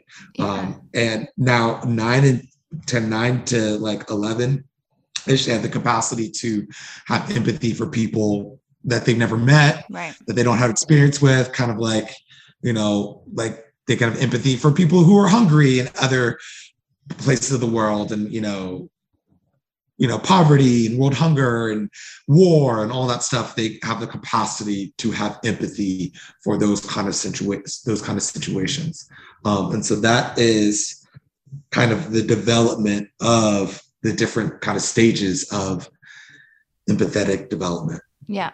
No, that's that's awesome. And you know, thinking about like what we were talking about earlier, parenting out of fear and it's like you know, you perceive this kid to have no remorse and you lose your temper for a minute because you think they have no remorse and you're scared of them like you said growing up to be a psycho killer, which we've all seen criminal minds and crap like that on YouTube and you know Netflix. We don't want that to happen to our kid. So it's coming from that place, but it's not the most productive place to parent from. And it really does send our kid into a defensive mode, which you know is not helpful for us, it's not helpful for the kid. It's going to probably cause them to lie to us and you know just shy away from actually having conversations with us and it, it blocks that communication. Yeah, and when you're having to defend yourself, that's a different part of the brain. When you're kind of when you're in defense, especially from someone that you love and someone that you depend on from love, like that hits a primal part of us that sends us that can send us to the fight or flight. And once we're when we're in that place, it's going to be really hard to access any logic and reasoning because all the resources are in the bottom part of your brain trying to protect yourself and the reason why it can be so triggering when we're doing things like shaming children or shaming people and they're defensive, and this is also important for adults and parents, and like, hey, like, kind of almost to your earlier question of how do we get maybe how do we get people on board or kind of break the generational cycles shaming them is not the answer. That's not going to help them be open to learning something new because they're going to spend all their time defending themselves and it's going to be me against you. And i'm probably will even dig their heels in deeper into whatever they're you know believing to protect themselves. Because you know if we don't have this feeling of belongingness of to the group you know, our 200,000 plus your old brain processes that as like, I'm, we're ostracized, if we're ostracized from the group, then we won't survive. We're going to die. Right. And so that's why it hits such a primal part in us when, you know, when we're being shamed. Um, or when a child is being shamed and they're Mm. kind of feeling like they have to defend themselves, they don't feel connected to the group or the parent they're feeling feeling like and that's why you know the whenever this word gets thrown out i feel like i really need to have a whole podcast um, about this but that's why i recommend other strategies other than a timeout Yes. right because it can put that child in a place and just because you change a behavior doesn't mean you solve the problem. And that's huge. I'm going to say that again because I don't think, like, I think that is like, that is what I just said is, is the most underrated thing that I've probably said in this whole thing. Just because you change the behavior doesn't mean you solve the problem. And let me, if you allow me to go a little bit deeper into Yeah. that. Oh, Chaz, go go for it. Go for it. I'm learning lots. Okay. okay. So let's say child is jumping on the couch. And I want to connect this, trying to connect to everything I've said in this interview, right? So let's say the child's jumping on the couch. And we're like, oh, H, no. I know he's not jumping on my couch. You need to stop jumping on my couch. I told you to stop jumping on the couch. Child sits down. Likely after a couple minutes or a couple seconds, child's back up, jumping on the couch, right? So we're like, okay, I don't think you heard me. Now I'm going to get even bigger and I'm going to threaten things. I'm going to take away your tablet or I'm going to put you in your room or I'm going to, you're not going to be over the side or go outside or no dessert for you, whatever threat, coercion we come up with um, to try to control their behavior, right? Let's say they're like, oh, that's scary. I really don't want to get my tablet taken away. I'm going to sit down. So you change the behavior there and you think, ah, I've won. I've won the battle. But really, we're losing the war. And so let's think about long term, right? And what's what's really happening. Behaviors communication, behaviors communication, behaviors communication. The child is is feeling these huge signals in their body to move, to jump, physical activity. And by the way, the CDC recommends that children five and younger are active throughout the day, right? Children have this internal need to to to move and to be physical and it's important for their development too you know it's you know that two-year-old and to always say that children intuitively know especially young children intuitively know everything they need to do for the bodies and brains to grow mm-hmm. that two-year-old knows that they need to climb for their gross motor development to develop and even their fine motor uh, development to, to develop because they're using their little muscles to climb and to grip onto things, right? Which is going to help for pre-writing skills and other practical life skills. And right. So intuitively, that two-year-old knows that they need to climb. However, they don't really know how to do it in this world that we created for them. So they're maybe climbing on the glass table or the oven. And so they need help. Yeah. To knowing where to climb and where it is appropriate to meet that need. Mm-hmm. Right. So back to the child jumping on the couch and jumping on the couch. Now, the child, we've won the battle. And let's say, again, we're sending them the messages again, like, you know ignore your feelings ignore your feelings you know it's not okay to have these feelings ignore them ignore them. That's the message that they're going to have that is going to be internalized. And now i didn't bring up now they're in a relationship right? And something the other person did bothered them rubbed them the wrong way. They felt was disrespectful or whatever it was they stuff it down mm-hmm. and they ignore that they ignore how they're feeling and they don't find a way to regulate have a conversation and kind of figure out how to solve the problem kind of meet their need right? Um, and so now again kind of with the work situation the person's being now they're being passive aggressive in little situations and they're saying little things the other person's like well what's their problem? Right? And maybe one night you're you know you guys are, are, are drinking together. And then and now you feel it all comes out and maybe not in the best way. And it's and now you guys are at odds and it's and it's harming your relationship. As opposed to going back to the couch acknowledging hey you have this feeling in your body. You you have you seem it looks like you have a lot of energy mm-hmm. right? It looks like you want to jump and move around your body looks like it's telling you to move around and jump. Let's so let's have a dance party or let's jump on this little mini trampoline or let's go outside or let's play the floor is lava or let's do this little Tae Bo exercise exercise together whatever it is whatever works for your situation your household mm-hmm. of meeting that need and the message there that you're sending them is that, hey, your body's sending you signals and it's giving you information. Mm-hmm. I'm sensitive and I'm aware of that. I want you to be aware of the feelings in your body. And I want you to know how, what to do with those feelings in your body. What's the appropriate way to meet your needs? Right. Uh, and so now the child is not only meeting their needs, and you're also getting less frustrated and not having to threat because you're helping them meet their needs, and everyone feels better about it. But now, through this interaction and all the other interactions where you're identifying how they're feeling and their needs, and you're helping them meet their needs, and you're teaching them to meet their needs, now when they're in the relationship and they get a signal from their body and they feel uncomfortable about something. Now they feel comfortable enough, like, hey, I'm feeling this way, to have a conversation about Mhm. it, right? Before it's stuffed in, the passive aggressiveness things happen, and you know, we're lashing out, right?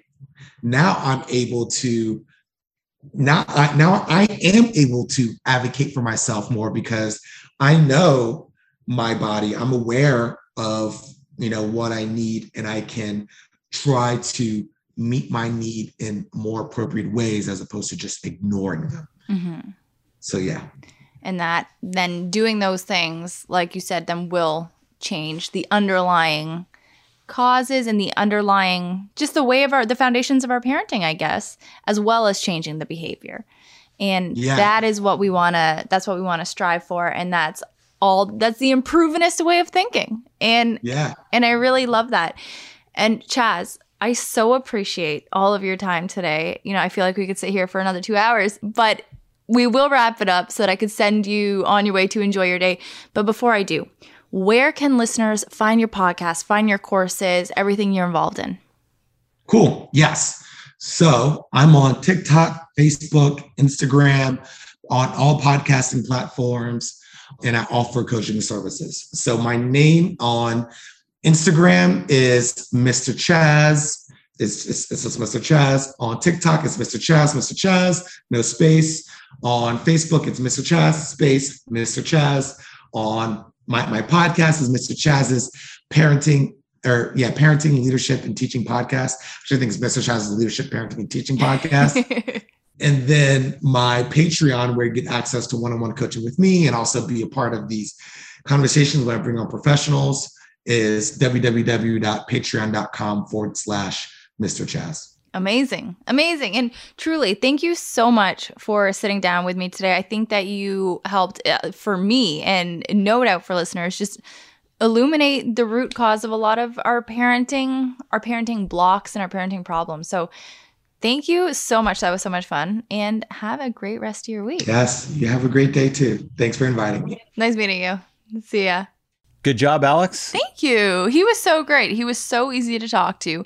And I love, as I said in the interview, I love how he presents information and presents problems and problem solving. He's so approachable and he does it in such an amazing way. And he did that in the interview. I, I really enjoyed that. Yeah, he definitely has that good positive energy. That he does. Yeah. No, he he carried that through and I love that conversation. So hope you all took something out of that. But let's get to our next interview with Jessica Warnock. Wait, who is this Jessica Warnock character? Well, she's a friend of mine. So we met Oh, in right. Yes, the yes. mom group when our babies were like not even one. We were on The mat mom leave, group? the mom group. And yeah, our babies weren't even one year old. And we became friends. We do coffee dates as part of this big group. And in our mom text group right now, Jessie always comes through with the most, you know, somebody will pose a problem or something, and she comes through with the most thoughtful and nuanced advice always, no matter the situation.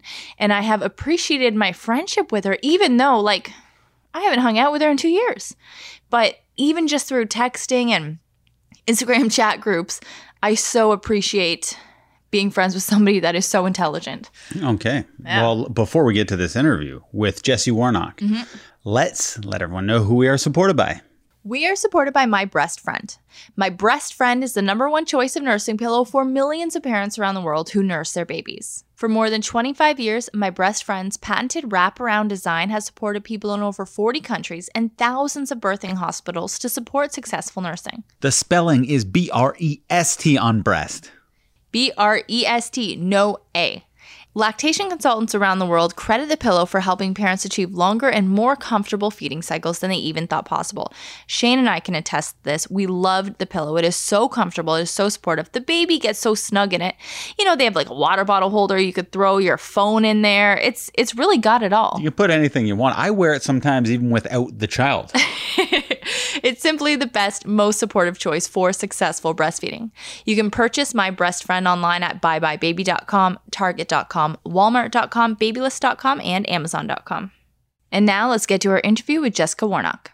Jesse, this is all to say thank you so much for sitting down with me today. First of all, it's just nice to see you. We used to hang when we had babies at the same time when you were in Hamilton in our area, and you have been on the podcast before. Uh, right at the beginning of the pandemic to help us get through that and help busy parents, you know, manage their stress during the pandemic. So, so happy that you are here again. I had a request from a listener uh, with no children, and she wants children. She wants to start a family, and she has uh, a severe mental health diagnosis. And she said, Alex, it would be so great if you guys could speak to somebody with a background in this. So, Jesse, what do you do with parents with mental health diagnoses, you know, day to day? Yeah, so I work with, I guess, both sides. So I work with families and parents when their child is presenting with mental health or behavioral issues or other kinds of things that they want to work on.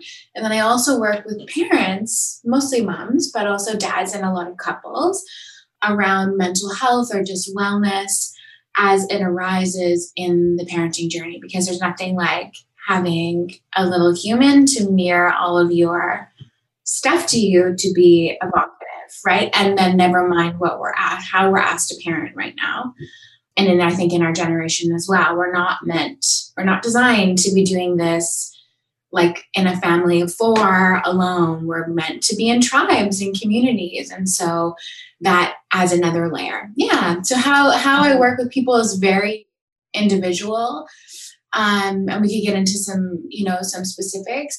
Um, when I work with parents around their child's well-being, what we're mostly doing is working with the parent and looking at the places where they get blocked. Yeah, what do you mean by blocked? So that's a very like in in emotion focused therapy. That's a very specific term we use. We call it we call it a, a block. But a block could be a block or it could be a guardian angel.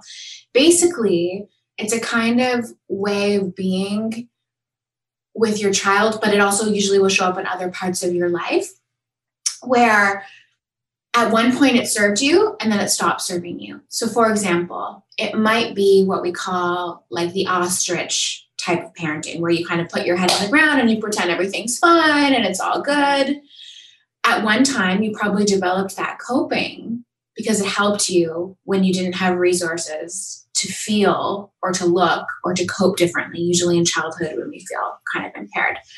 Another one would be this is more my style the kangaroo, right? Where you kind of like you see your child in distress and you pick them up and you sort of put them in your kangaroo pouch and you're like, not a bad thing. What happened to you?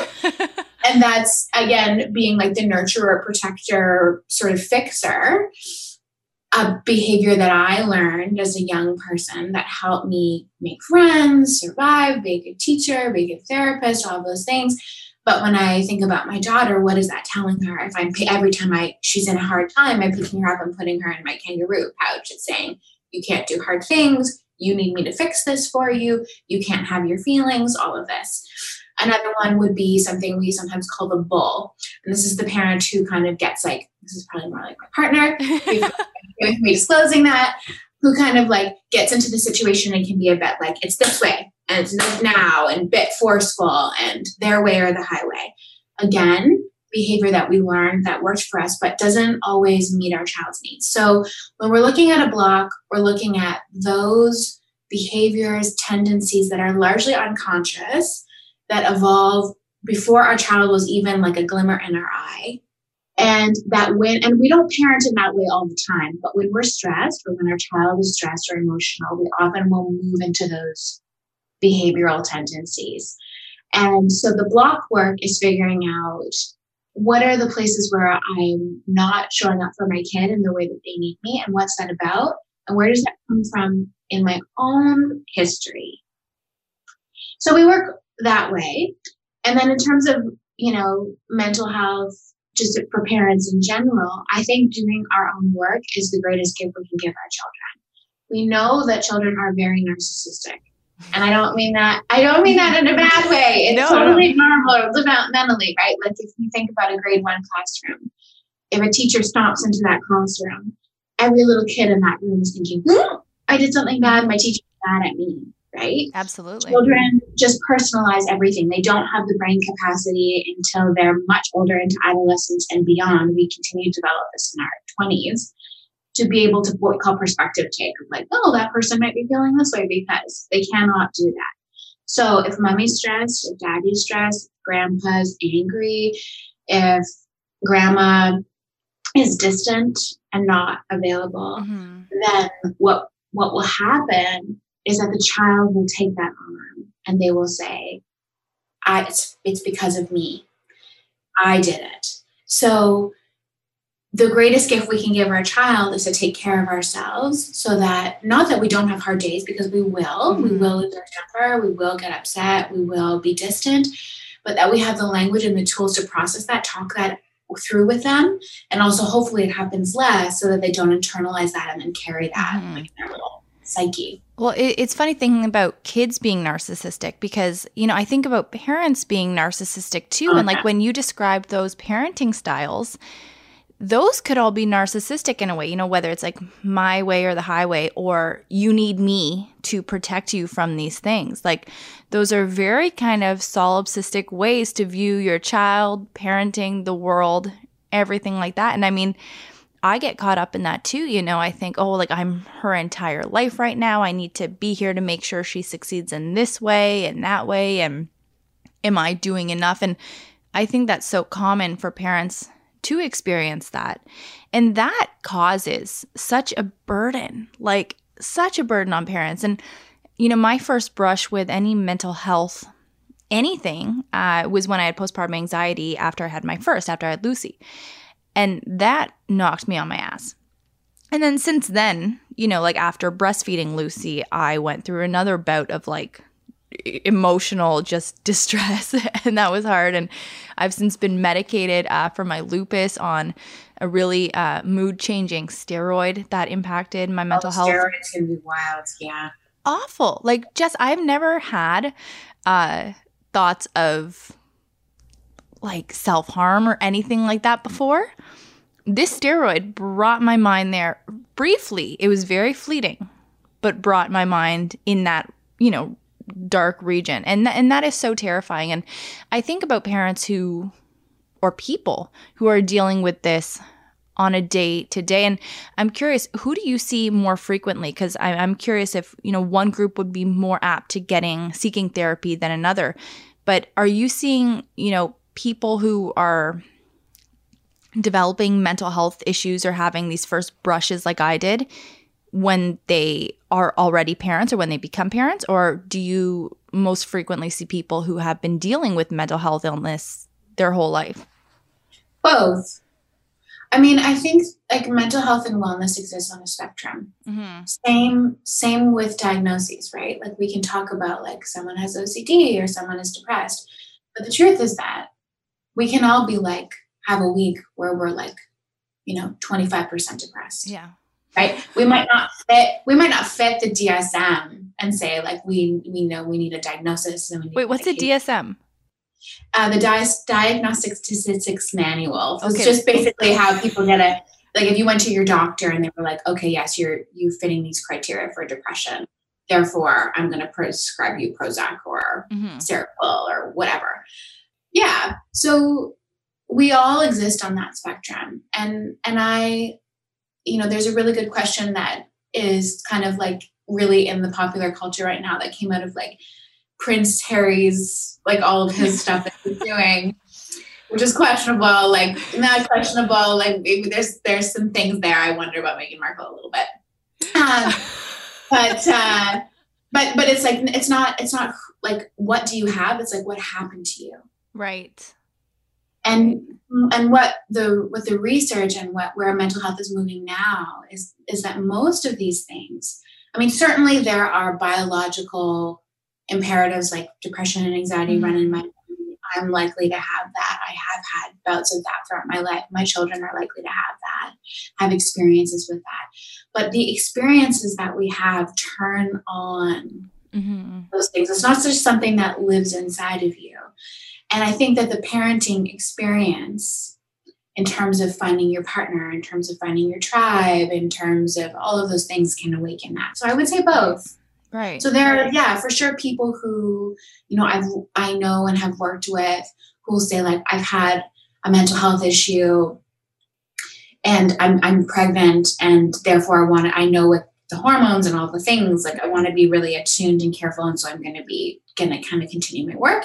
And then there are other people who have never done counseling before or they've done counseling for something very specific like working through a family issue right. or something like that and then they have a child or a traumatic birth or have to work through stuff with their partner or have a child with very challenging you know emotional needs mm-hmm. Mm-hmm. behavioral needs um, temperament maybe a child who gets sick a lot or who yeah is like a velcro baby sometimes we say those sort of things and then yeah so it's both mm-hmm. so you know you mentioned that you know having gone through bouts of mental health issues or mental illness you know you're expecting your children to have a brush with that at some point in their lives as well Maybe. Yeah. yeah and i i think that it's so good to have that mindset because I think a lot of the older generation, uh, you know, our parents, our parents' parents, it to them and it still is it's still hard for them to approach mental health issues. I recently ran into a woman who i've known for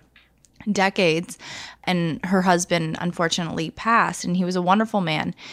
And she was telling me that she always felt that depression was not a thing and you just smile through it and like you know you're responsible for your feelings but now she understands it and she feels you know she had a family member who was depressed and she feels like she was you know hard on them. And it, it, her experience has made her more empathetic but it's difficult because she does come from that generation. And to understand that well you know what? Our kids might deal with this. This isn't something we can just protect them from tell them to smile through and that can be a challenging thought. And one of the listeners that I was speaking to that asked me to speak on this topic, she is grappling with the idea of having children. She wants children. And, you know, I kind of brought this up to you and we said, this, this is very specific to the individual, but she's grappling with the idea of having kids and possibly passing on uh, mental health illness onto her children. So if somebody is grappling with that issue, and grappling with their own, you know, ethics is how she described it. What should they do? Should they be talking to their therapist, the partner? Like, how can they kind of work through how they feel about that? Yeah, I mean, I think that's real. That's real. We pass on all different kinds of things to our children. And there's so mm-hmm. much research also right now about what we call epigenetics, right? So our hair, our children inherit our eye color and our hair color and certain things about our temperament or our tone, all of those sort of things. But they also inherit genes that may or may not turn on. And that's really what epigenetics are. So, epigenetics are this idea that, you know, for example, we know that up to five generations, if we look at folks who say survived the Holocaust, that certain there are certain genetic markers. Our genes change when we go through hard things. So if we have a traumatic experience, a traumatic health issue, traumatic mental health issue, that can impact our genome and actually change our genetics because our bodies are in that present moment adapting to the environment and building up genes to help us survive, which is so cool. We used to think like you were born and it was mm-hmm. like done deal, but it's not the case. Wow. So our children will inherit genes from us, but that doesn't necessarily mean that those genes are going to turn on. So, what we know is, for example, certain genes around trauma, certain coping strategies, certain illnesses, for example, will not turn on if that child receives love, good nurturing, affirmation, validation, healthy attachment, opportunities to feel connected in their community, all of those like sleep, healthy food all those basic things can actually mean that those genes don't ever turn on.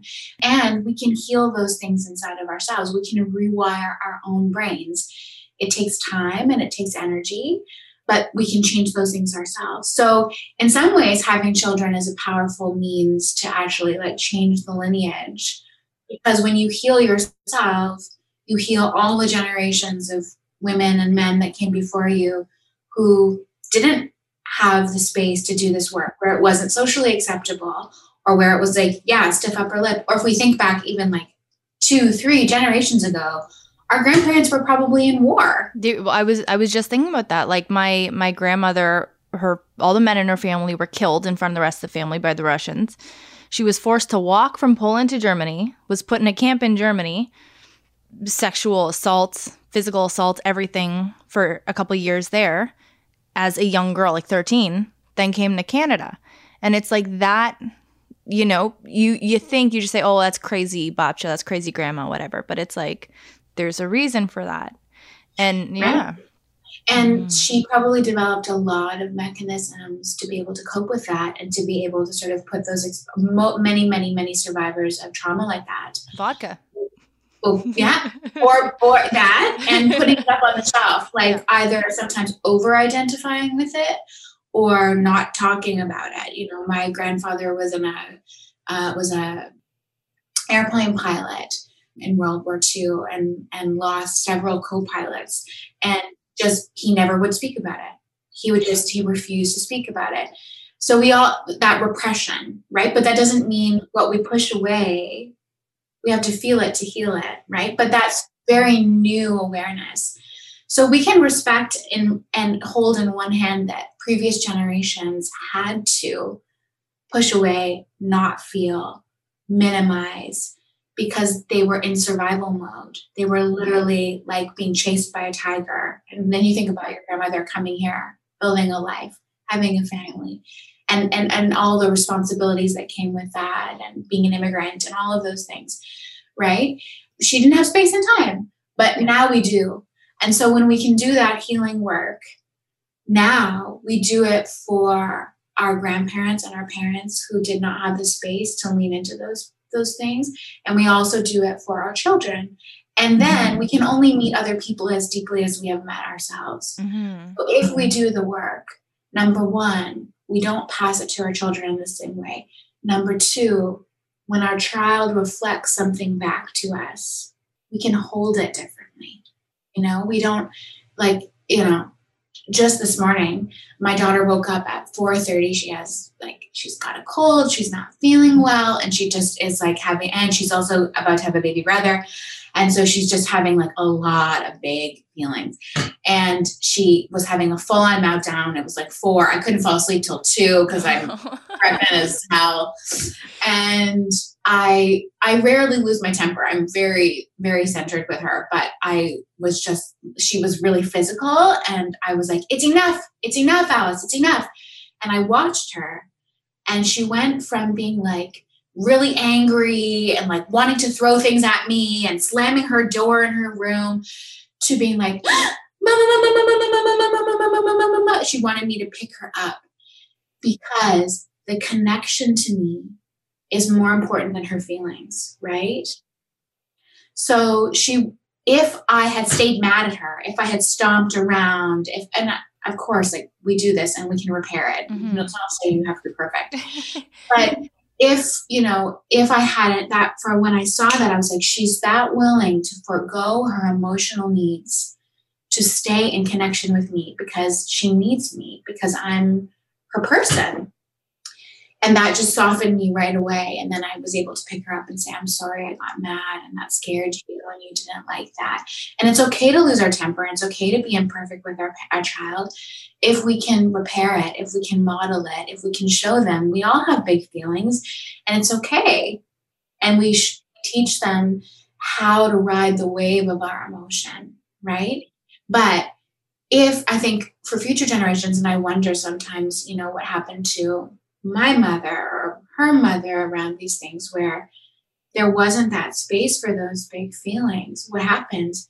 You push them down but then they continue to live inside. Emotions have to be metabolized, they have to be processed. And once we work them through, on the other side, there's relief, there's insight, there's a sense of connection to self, there's a sense of connection to other. You know, when you get into a big fight with your spouse, but then you talk it through, and afterwards you just like really want to be close to them, you know, because you feel that connection. It's the same with our little kids. After this incident with Alice, all morning she was coming to me and stroking my face and saying, Oh, mommy, I love you.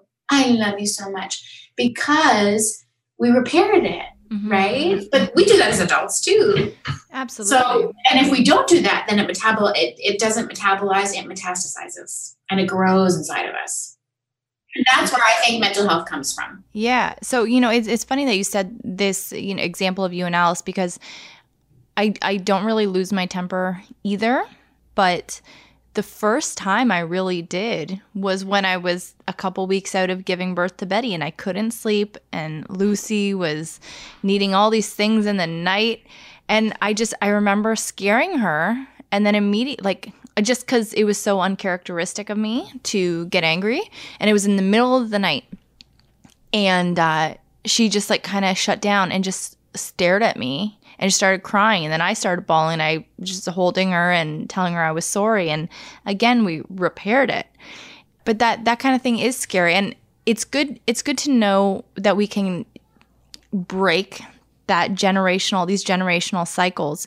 But I know that for some people who are medicated. You know, it's totally has to do with chemicals in their brain and things that can't be controlled as easily. So, for parents who are going through those kinds of things, how can they cope? How can they work through their blockages? So, they need to, I guess, figure out what their support system is and what a healthy baseline looks like for them mm-hmm.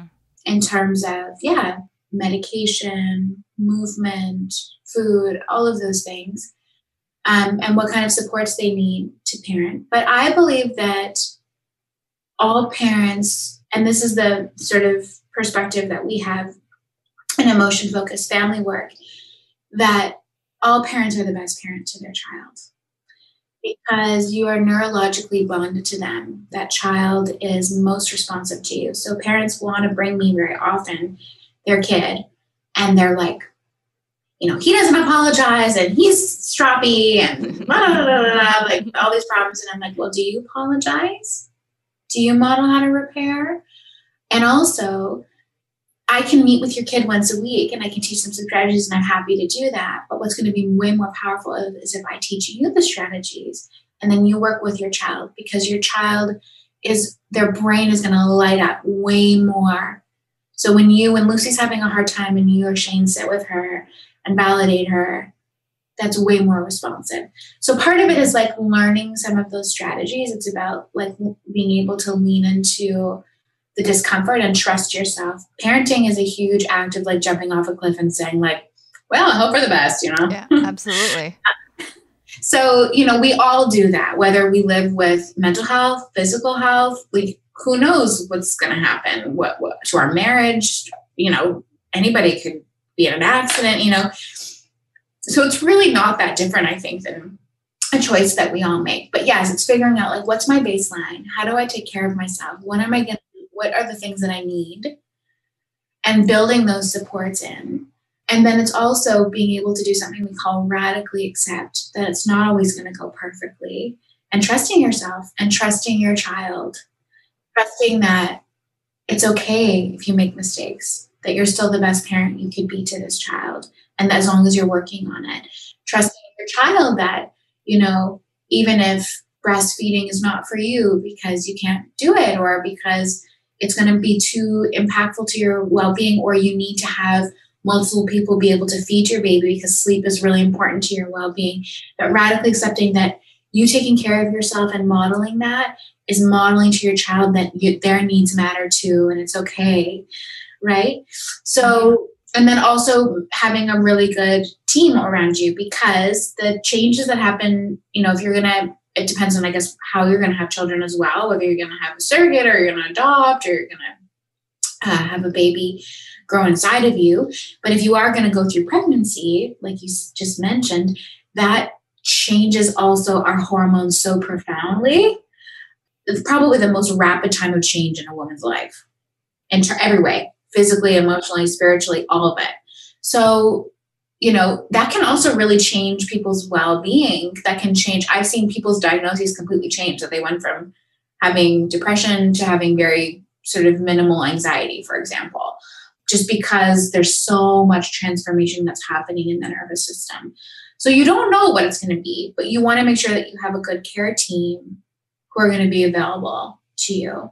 And that I believe each one of us is the expert on our own needs. And we all have a part of us inside that kind of knows what we need for healing, that knows what's right for us, that we want to connect to that inner knowing place and have that part lead the journey to becoming a parent.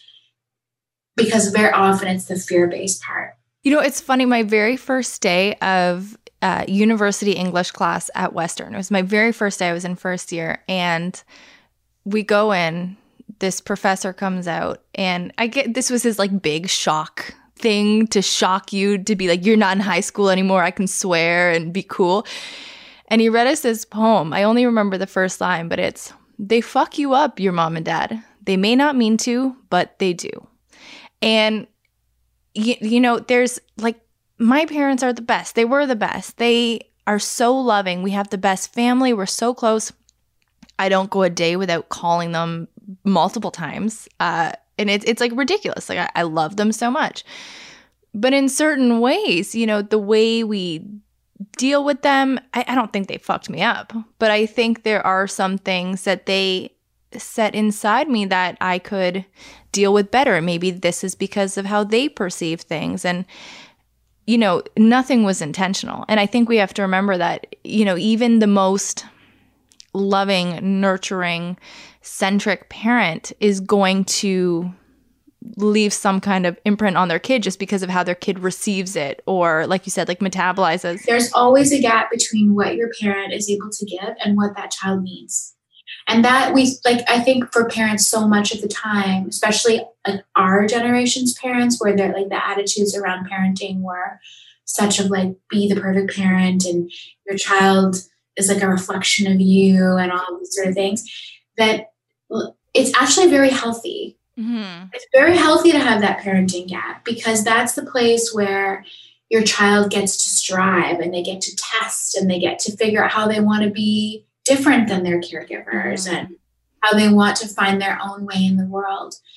And what I always say to my child and to my clients and to my partner is like, all of your feelings are welcome with me. Even the feelings you have about me are welcome with me. And so our we can disappoint our child, we can wound them, which we will. We can pass on, you know, coping strategies. Like I definitely inherited some in my family too. Again, never. My, my, parents did an amazing job. Your parents obviously did an amazing job. Look at you. Um, we could talk for an hour about all the amazing mm, things absolutely. Right? and and one day you know my, my children will be sitting in therapy talking to another therapist their crazy mom therapist right? It's fine. What's important is that that our children feel safe to come back to us and say why did you do that? or what was that about? And when we can give them the gift of not not feeling responsible for that not owning it then it becomes like very very connected and so this is sort of my lens through which i see mental health is i, I value and i see that there are real biological neurological conditions that people inherit or that are exhibited but i also see all mental health as being an effort to cope.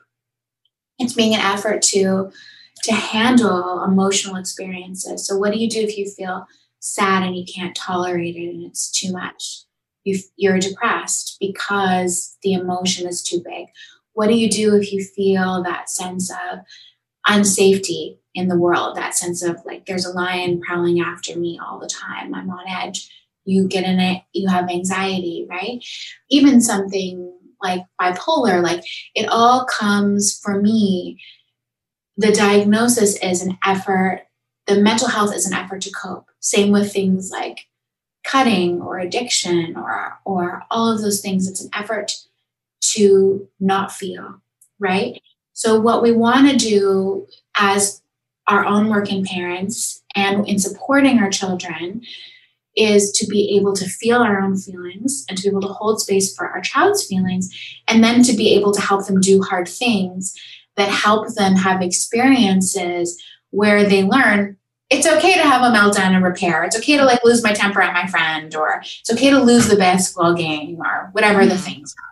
You know. Mm-hmm. And you know when it comes to triggers for for parents who are dealing like so, if I'm dealing with my child, I have a mental health diagnosis, and how how do we go about you know finding discovering what our triggers are and then working on fixing those? Well, you want to look at what's the theme So the, the question, and this comes from Brené Brown's research that I always ask people is what what story am I telling myself? So what you want to look for is the places to identify a trigger, you want to look for the places where your emotions don't fit the facts. Right? So the example with Alice this morning where I'm waking up at 4:30 and I, I've slept for two hours and I'm extremely enormously pregnant. That emotion like fits the facts, right? Like it was it who kind of wouldn't be on their best behavior. But in the moments where you know, I'm trying to think of some examples that I worked with clients recently. Your child doesn't get invited to the birthday party, and you have this enormous reaction, or your kid is kind of like you're you're calling for them and saying like so and so, you know, turn off the TV or it's time to come for dinner, it's time to come for dinner, and your kid's just kind of ignoring you, and you have this big reaction. Those things tell us when the emotion is bigger than the situation, it doesn't fit that's just a signpost. And it's just saying oh there's some healing to do here. There's a story you're telling yourself here. There's an experience that you need to repair. And that usually comes from our own childhood and emotions we had to bury or stories we told ourselves that we didn't feel safe to tell anybody like i don't belong or i'm not welcome uh, all of those kind of things. Yeah. And the way that we work through them i mean there's all different kinds of ways to do that and different therapists work with that in different ways and different people need different things and some people don't even need therapy. Sometimes you just do some journaling about it or you just sit with it or meditate on it. Healing therapy is not the only way to do healing but is really to go back to that memory and figure out what's there for me what did i need that i didn't get? And it's not about blaming anybody that your need didn't get met but just figuring out what is that need and then in that moment when that trigger gets evoked with your child you turn toward yourself first. You turn toward your, you don't even respond to, and it doesn't need to be long, like you don't like abandon your kid, but it's just like, you know, for example, this parent I'm talking about where, you know, didn't get hit, their child didn't get invited to the birthday party and there's their child's very distressed. Before they go to the child, they're going to go to themselves and say, That's really hard. This is reminding you of experiences you had when you were young, and you still matter and it's okay and your child's okay and you can sit with them with this and then we build their strategies and their tools to be able to do that with their mm-hmm. kid so it's both like the internal journey and then sort of like skill piece like we need skills there all right, Jesse, we're going to take a quick break and let our listeners know who we are supported by. We are supported by Seedlip, the world's first distilled non alcoholic spirit. Crafted without alcohol, sugar, or calories, Seedlip Spirits solve the dilemma of what to drink when you're not drinking, whether it's for the night, the month, or forever.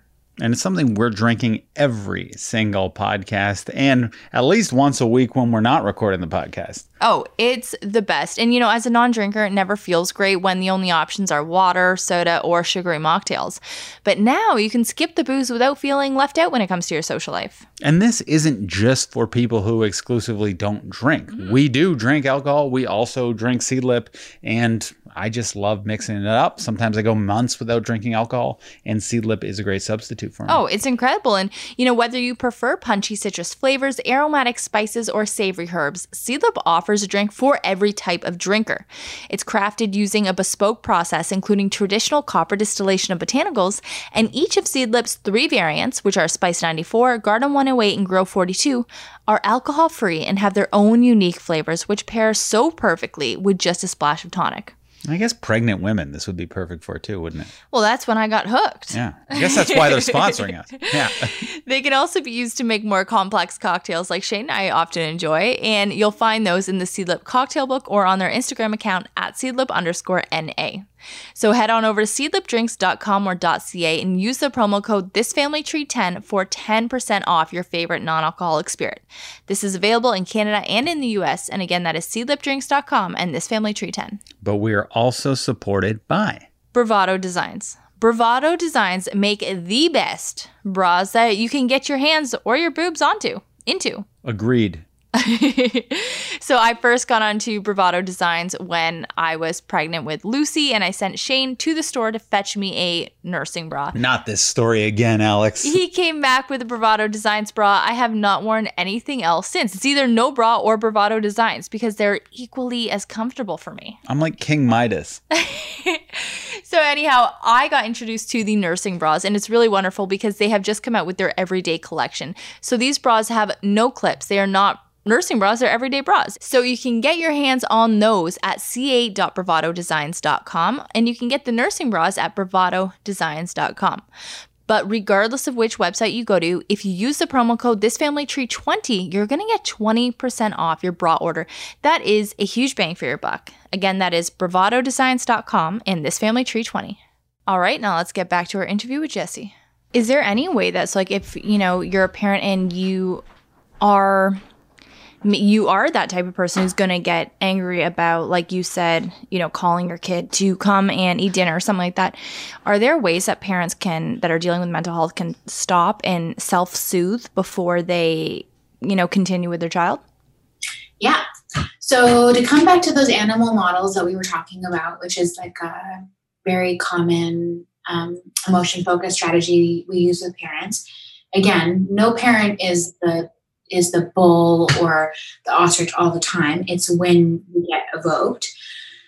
But so it's like recognizing those patterns. And I, the reason I like talking about it in terms of those animal models is it's really not stigmatizing. Mm-hmm. And your partner can be like, you're being the ostrich or whatever, but it's not like, you know, shaming. And then the self soothing in it is that's different for every person. So sometimes that's having affirmations, sometimes that's doing some box breathing, sometimes it's just leaving the room for a minute, or if you can, if you're lucky enough and you have the privilege to be able to tap out and say to your partner or a family member, like, can you can you jump in for five? So that's super individual. What I find for most people is is is most helpful is being able to sit with the sensation of the feeling often what I'll say is like walk that spiral staircase down your body and notice like what are you feeling? Where do you feel it? What's the sensation? What's the emotion? If the emotion could speak, what would it say? And very often it's saying something like, I can't do this, I don't matter, I'm being disrespected, I have to protect myself, something like this. And then you just evaluate where did I learn that? So that's typically how I, that's a very emotion focused way to work through that. But other people, like, you know, more cognitive therapists or behavioral therapists might do other things. Even sometimes just like putting your hands on your heart, gently swaying your body, doing some stress, like even a wall sit, something like that will bring you back into the moment. So that's really individual to what, and, and it's good to have a toolbox there. It's good to have many, many tools um, and there's some great things available, you know, on the resource, like online. If people just were to Google like self-soothing strategies, for example, like a whole list of things will come up, and you can kind of experiment about what works for you. But often it's hard to do in the moment if you don't have someone supporting you which is why therapy is really helpful. Mm-hmm. And I, I, can only see those things too being uh, good for kids to see in a way, in that it, you know, it models that behavior for them, especially if they do go through something when they are older. Now, you know, how do you know like self soothing's not working? You're going through this, your self soothing's not working. You are dealing with some kind of severe diagnosis or, you know, mental health issue. When do you know that you need outside help? And what out- outside help do you get? Like in the moment, you are angry at your kid, you're too angry, you are noticing that in yourself. What what should you do if you are experiencing something like that? Again, super individual about what help looks and feels like to you. You know, for some people that might be taking up Tai Chi or or taking a meditation course. For other people that might be therapy. For somebody else that might be talking to their friends and their family or listening to a bunch of podcasts or getting a book. So the the what it looks like, it's also very privileged of me as like, you know, a white blonde woman to say like everybody should get therapy because I know that accessing it is a barrier for a lot of people, or that there's very long wait times. In most communities, there are child mental health agencies that do a lot of parenting support um, that you can usually access, like a group or a resource, pretty quickly.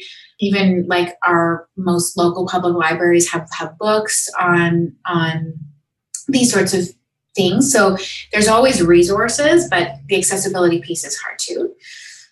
Um, but yeah, so the what it, what you do really depends on what's available to you, what your resources are, and what we're all the experts on what we need. Mm-hmm. Where where what I would say is what we always look for around mental health is how much is this impacting your functioning?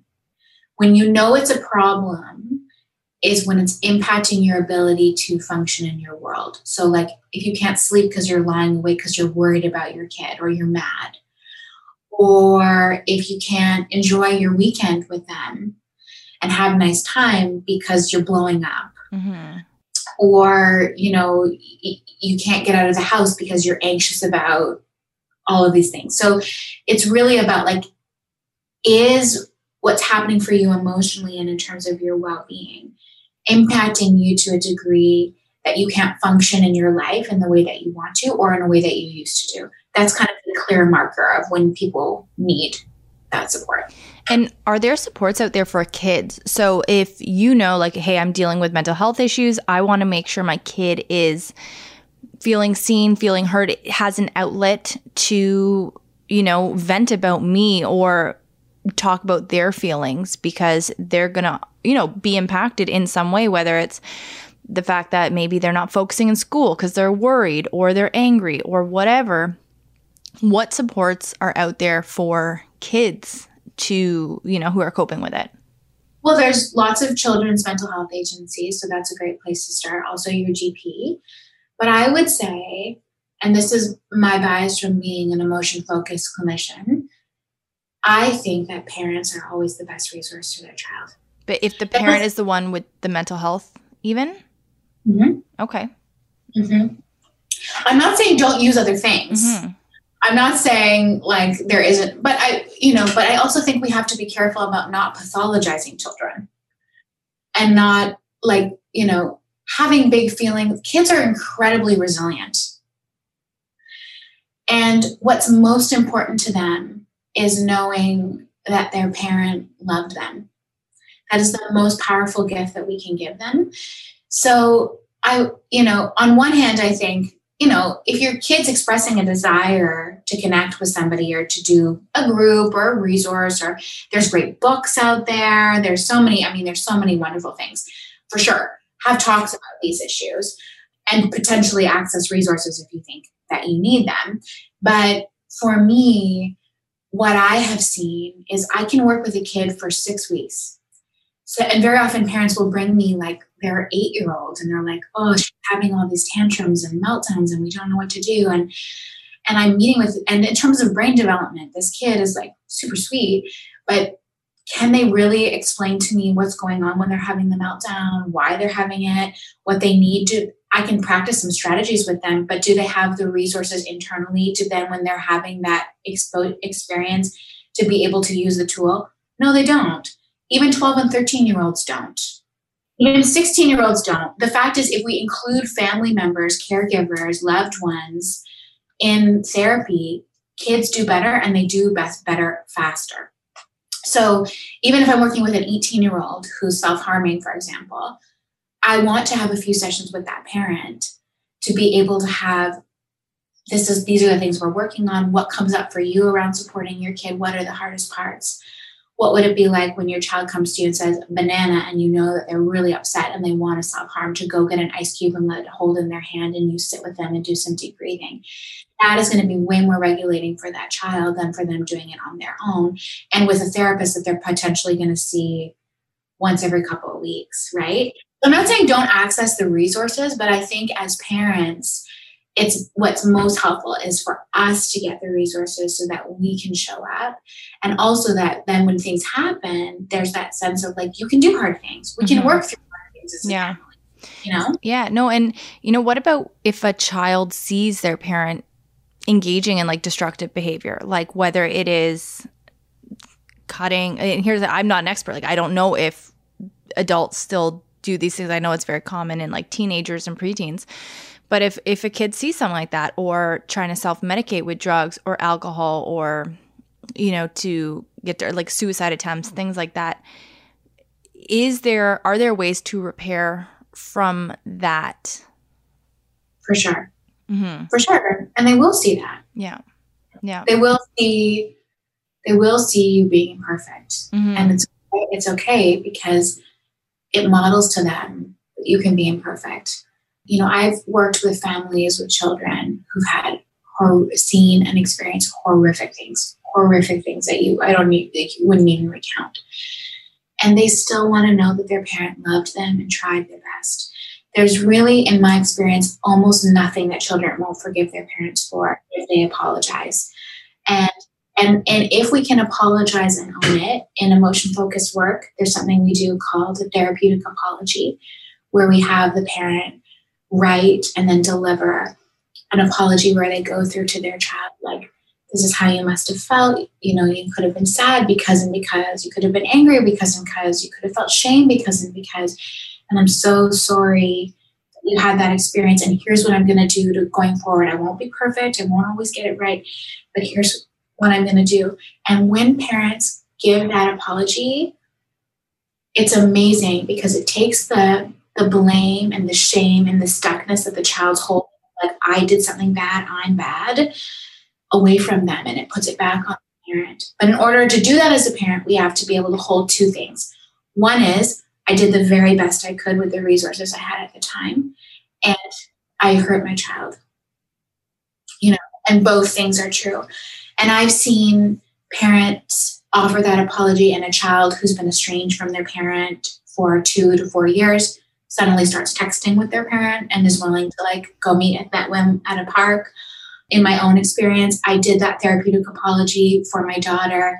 When she was born she went to the nicu and i got like completely fixated on breastfeeding probably because i know too much about attachment and really really hard on myself. And not surprisingly the more fixated i was on that the less the milk came in the more it was mm-hmm. like you know and then it was like using the medication and pumping every hour and just like wild.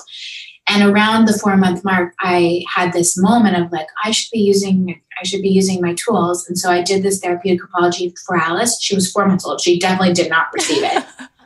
But i wrote it i wrote it for her and i gave it to her. I, I read it to her. And what happened? My breast milk came in. Wow. and i nursed her till she was 21 months. Oh my God, Jess. That's incredible. But That's it was incredible. this thing of like i forgave myself Mm-hmm. That's if we're really genuinely apologizing, we have to forgive ourselves, right? So, yeah, so our children will take those things on, but there's nothing, nothing that we can't repair, and it's also okay. Like they're okay to have hard experiences. Do you know what I mean? We have to see them as capable as and resilient. I think a lot of the time we see children as like fragile and breakable. hmm No, absolutely. And, you know, for listeners, what you are talking about right now, Jess, uh, I think is so well described in an interview we did with uh, a director named Ash Avildsen. His father was John Av- Avildsen. He did Rocky. And we interviewed his son because they were estranged for Ash's whole life. And then there was this moment, like a few years before John died, uh, that they had together where there was that forgiveness, that reconciliation. And then they had a couple really beautiful years together before John died. So go check out that if you want to see, I think that, you know, from the child's perspective, which is, it was, it's a powerful interview as well. And, you know, he carries that into his own views on having kids and Yeah, we can all Yeah. put that into our in our minds. If you think about a time where your parent really hurt you, Mhm. even you know i've had parents do that therapeutic apology for their child when they have cancer and they're dying. It's not something and and same with me like like i couldn't control that i had a traumatic birth. I couldn't control that my daughter's lung collapsed and she had to go to the nicu like it wasn't my fault but it impacted her. It still course, was yeah. evident to her and it impacted me and how i coped and and it's a it's a beautiful thing to offer our child right Mhm. but we all, if you could just imagine like something that you hold on to, we all have a few things from our childhood of something that our parent did with. Can you imagine if your parent sat down and said to you, I'm so sorry. You must have felt this way because you must, you, they're mirroring to you. I, I understand what your internal experience is. I get you. I see you. How grounding, how soothing that is. Like it's never too late. No, It's never too late. I know. I, I I totally agree with that. I I completely agree. And Jess, I'm I'm going to end it here because I know that this could go on for a while. You are so wonderful, and I have to say, you're so poetic in all of this. Oh, in no, you are, and, and it's not uh, in a put on way or anything, but just I think your connection with what you do, and you know the experiences you've had in your own experience and with your clients, it allows you to kind of see it in this really beautiful way, and I so appreciate your perspective. And honestly, I'm so happy that I was able to talk to you about this because of that perspective and because of the way you address these things. So I, I truly appreciate your time today. I Oh, truly thank do. Pleasure. And- pleasure. Where where can people go like it to find your practice? I know you're you're probably so busy, but where can they go to find that information? Yeah, if they go, I can send you some links. But if people sort of like Google, um, if they want to work on supporting their children on emotion focused family therapy, they just Google that in their region. There are therapists all over Canada and the United States. Same, same probably for for individual support. Anyone who works with perinatal or parenting concerns. And I can send you links for for my practices, which I will not be at for the next few months, but where there are also really wonderful therapists there. Lovely. That's amazing. Well, Jess, good luck with the birth of your little boy. Thank good you. luck with Alice's reactions to that and everything. It's going to be so exciting. And I'm very happy for you. But thanks again Thank for today. My pleasure. Take care. right. See you Bye for later. now. Bye. Another interview down. Another one down. Shane, you need to listen to this one. Uh, even though, you know, we spoke mostly about parents with mental health issues, she has so many pieces of information that are good for absolutely any parent because we have things in our life that affect our parenting, right? So at one point, when she's speaking about the animals in which animal parenting style you have and how that might butt heads with your co-parents, I just I think it's fascinating and you got to listen to it because it is so good. I will. Mhm.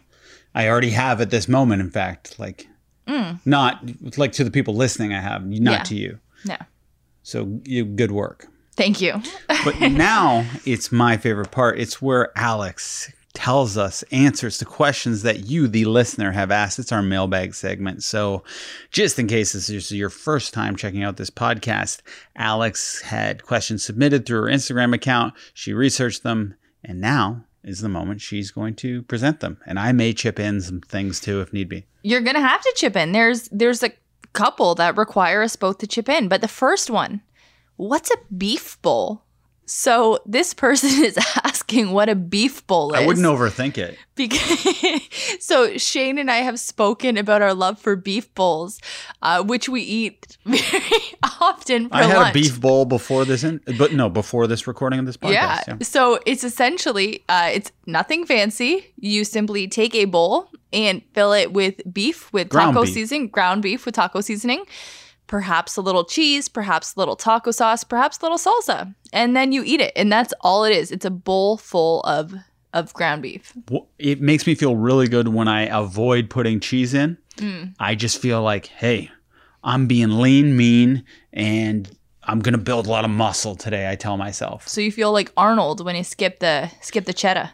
I, well, I try not to do the cheddar because my whole goal when I started beef bowls was to get ripped, muscularly speaking. so yeah, beef bowl, bowl full of beef. We like to have them for lunch, and and that's the end of that. Next question: If you wanted to get Botox or fillers, how would Shane feel about that? So You're gonna answer that question on my behalf. no, I I'm throwing this to you, babe. Whatever you wanted to do would be fine with me. Would it be my preference if I had to say, oh, could if I really in my heart of hearts, would I want Alex to get Botox to look aesthetically better? Which one I don't even feel is possible. And I'm not just saying that on the mic here to sound like a sweetheart, which I am. I would say no. I do not. It's not something I like Botox personally. And I know you would argue, well, you only notice when it's done poorly. You're Yeah. not noticing it to the mind. people who, who don't use it. And I would argue that. And if you told me you had it, I would probably be more aware of it. I don't I don't know. Mhm. And it wouldn't change anything in a relationship. It wouldn't make me more or less attracted to you. It, in fact, if it made you happy, it would probably make me more attracted to you and happy myself because the old happy wife, happy life thing is mm-hmm. is true to a large extent. So yeah, it's I'm fine either way. Do it. Do whatever you want, Alex. All right. What do you want? Well, right now, the obviously this has been something I've been struggling with, and I'm gonna, you know, we're gonna have a big interview about this, you know, this coming week. But it's something I kind of want to fight against right now because I Are you fighting it internally? Is there an internal fight no, I want to fight it externally and internally. So I think I'm winning the fight internally, and I, I'm getting over my desire to get it done. Mhm. Like I'm thinking, F it, and I'm fine without it. But now it's like, you know, I've conquered the individual, like myself, but now I want to help kind of conquer the collective view of just kind of needing to, you know, hide aging. Like I, I kind of want to help people get over the need to want to do that because it's everybody ages. And I had somebody message me this week that it's a privilege to age and that, you know, why would you, you know, why would you not embrace that? in- Well, in we know ways? why because uh, everywhere it's perpetuated that youth is better, especially with women. So Yeah. I don't think it's any surprise that women is the target demo for this. So Of we, we know why. No, we know we know why. And honestly, it's like the companies that are providing these treatments are the ones telling us that we should be worried about age and everything. And it's like, yeah, because they're trying to sell us treatments. Oh, we saw an ad for Botox the other day. I found it very hilarious because they were marketing it as an Oh, anti-migraine medication. Yet apparently men don't get migraines because there wasn't one fucking man in this commercial. The commercial had like 12 different actresses, all of them women in like their mid 30s. Like the perfect demo for hmm, maybe I should start getting Botox for my wrinkles, but just tell everybody it's for migraines. Yeah. No, And it, it was, was- it was hilarious. Like they didn't even hide it. They didn't even have one token male in there, like you know, being like, "Oh, my head hurts." yeah. It was just women who were like trying to avoid their migraines. And yeah, okay, next question. How do you and Shane handle parenting disagreements? So it's been pretty easy up to this point, and I think a huge have part of that. one? No, no. Uh, but I think a huge part of that is the fact that Shane sits in like we do interviews together and we've done so many interviews together about how to deal with behavioral issues in kids, how to deal with certain things. So we've been learning from the same professionals. Like we've been using the same playbook, you know what I mean? And if we hadn't, I just implicitly trust you with this sort of thing. And my weakest part is honestly meals. I'm like wondering what's okay for children to eat. Mhm. What can they put in their mouth? So I defer to you often when it comes to food. So often, if Nona here or your mom's here, like, can she eat this? I'm like, Alex. Mm-hmm. But beyond that, I feel like we're pretty much the same. Yeah, and honestly, like if there is ever something where you are handling it different than I might just instinctively, Well, now I'm curious. What have I been handling different? no, like if something comes up where that happens, and I feel like that, I always, you know, I don't say anything because it's only going to be detrimental if we are discussing how to parent in front of the kid who's being parented. And then I always just wait a minute, see how it plays out. And then I'm like, okay, you know, maybe I'll talk about this later. And then I don't think I've ever brought anything up because it's all small potatoes and it's nothing that Hmm, I'm curious of an instance. I'm just, you've piqued my interest. No, I know. So, there was something earlier in the week where I was like, oh, I may have handled that differently, but not to say that there's anything wrong with the way you handled it. And I can't even remember what the instance was. And I was gonna, I was gonna say something like just have an open Was discussion it where about I it. sprayed Lou's face with a water bottle? no. but uh, yeah, no, I forget what it was, but it it wasn't a big deal, and yeah, I, didn't, I just didn't care that much. Well, just for people listening who are wondering what I did to Lucy, Lucy was spraying Betty and other Mhm. people with this water bottle. She has this toy cleaning device. And I said, Don't spray Betty. And she said, Why? I said, Because she doesn't like that. And she goes, Why? I said, I don't know. She's crying. She doesn't like it. Would you like me to spray you? She said, No. So I grabbed the spray bottle and I squirted her in the face. No, And she I- said yes, didn't she? Oh, at first, oh, at Yeah. first she said yes, think to call my bluff, and I squirted her in the face. And then I squirted her again, and she said, "Stop." I go, "See, why don't you like that?" Yeah. So it no, was just, I, I thought that it was, was a an, good move. Who knows? Maybe we'll talk to a parenting expert, and Lucy will be in therapy because of that moment. But it, it was questionable. I think. I think it would, Yeah. it might be something that would run through your mind, like, eh, I don't know if that's the best way to go, and I, I still don't know. but it's what I did. No, it worked for the time being. But yeah, I, I think that if you are worried about parenting disagreements or you're having parenting disagreements with your spouse, get them reading the same playbook you are. So, like, wherever you're getting your information from, whether it's a podcast, an article, a book, send that to them. Like, have discussions about it. Make it something that, you know, parenting is something that you should talk about. Just as we talk about with Chaz, it shouldn't always be instinctual because sometimes our instincts aren't correct. And our instincts, like we said, again, you know, they're coming from a place of fear. And that happens so often. So if you step back from your parenting and make that something that you talk about with your spouse frequently and openly, then I think it'll be easier to get on the same page. Next question Separation anxiety. We're struggling post COVID. We have a 12 year old and a mom. So it's a 12 year old and a mom, and they're struggling with separation anxiety now that COVID's over. Well, you know, Who's asking this question? I don't know, a, a person, a listener. But they said we have a 12 year old and a mom. No, so the family here, so there's a 12 year old and mom, and they're struggling from separation anxiety now that I guess things are opening back up and maybe the mom's back at work. Who's struggling more, the mom or the child? I'm not sure. Okay, you start. Well, I I just say like look, like the only time I've had to deal with separation anxiety in a sense was when I first brought Lou to daycare after my first year on mat leave. And it was hard. It was harder for her because she was so attached to me. Like Lucy didn't want to be held by other people. She only wanted me. It was really tough. She'd cry, call my name.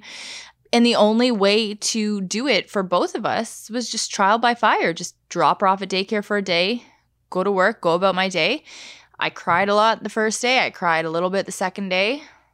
I, you know, I probably shed a couple tears the third day. And then by the end of the week, I was great. I was happy. She was thriving. I was thriving. And after that, it was just, we were back to a really good routine. So I hope that, you know, trial by fire can really help you. And, you know, maybe coming home and since it's a 12 year old, and you can have more in-depth conversations talk about the good things that happen to you guys during your day talk about the challenges help each other through those challenges so that you can be a part of each other's day even though you're not doing it together Where's the research, Alex? It seems like that was a highly researchable question. You're just pontificating? no i researched Oh, that was? yeah Oh, I didn't know. yeah i researched a little bit and then i have more questions that are getting have more research Oh, I I, I couldn't yeah. memorize that one i kind of Just, just, usually you pull up this sheet well that that one here's the thing that one it just i think it um coincided with what was in my brain anyway so that one was just easy for me Okay.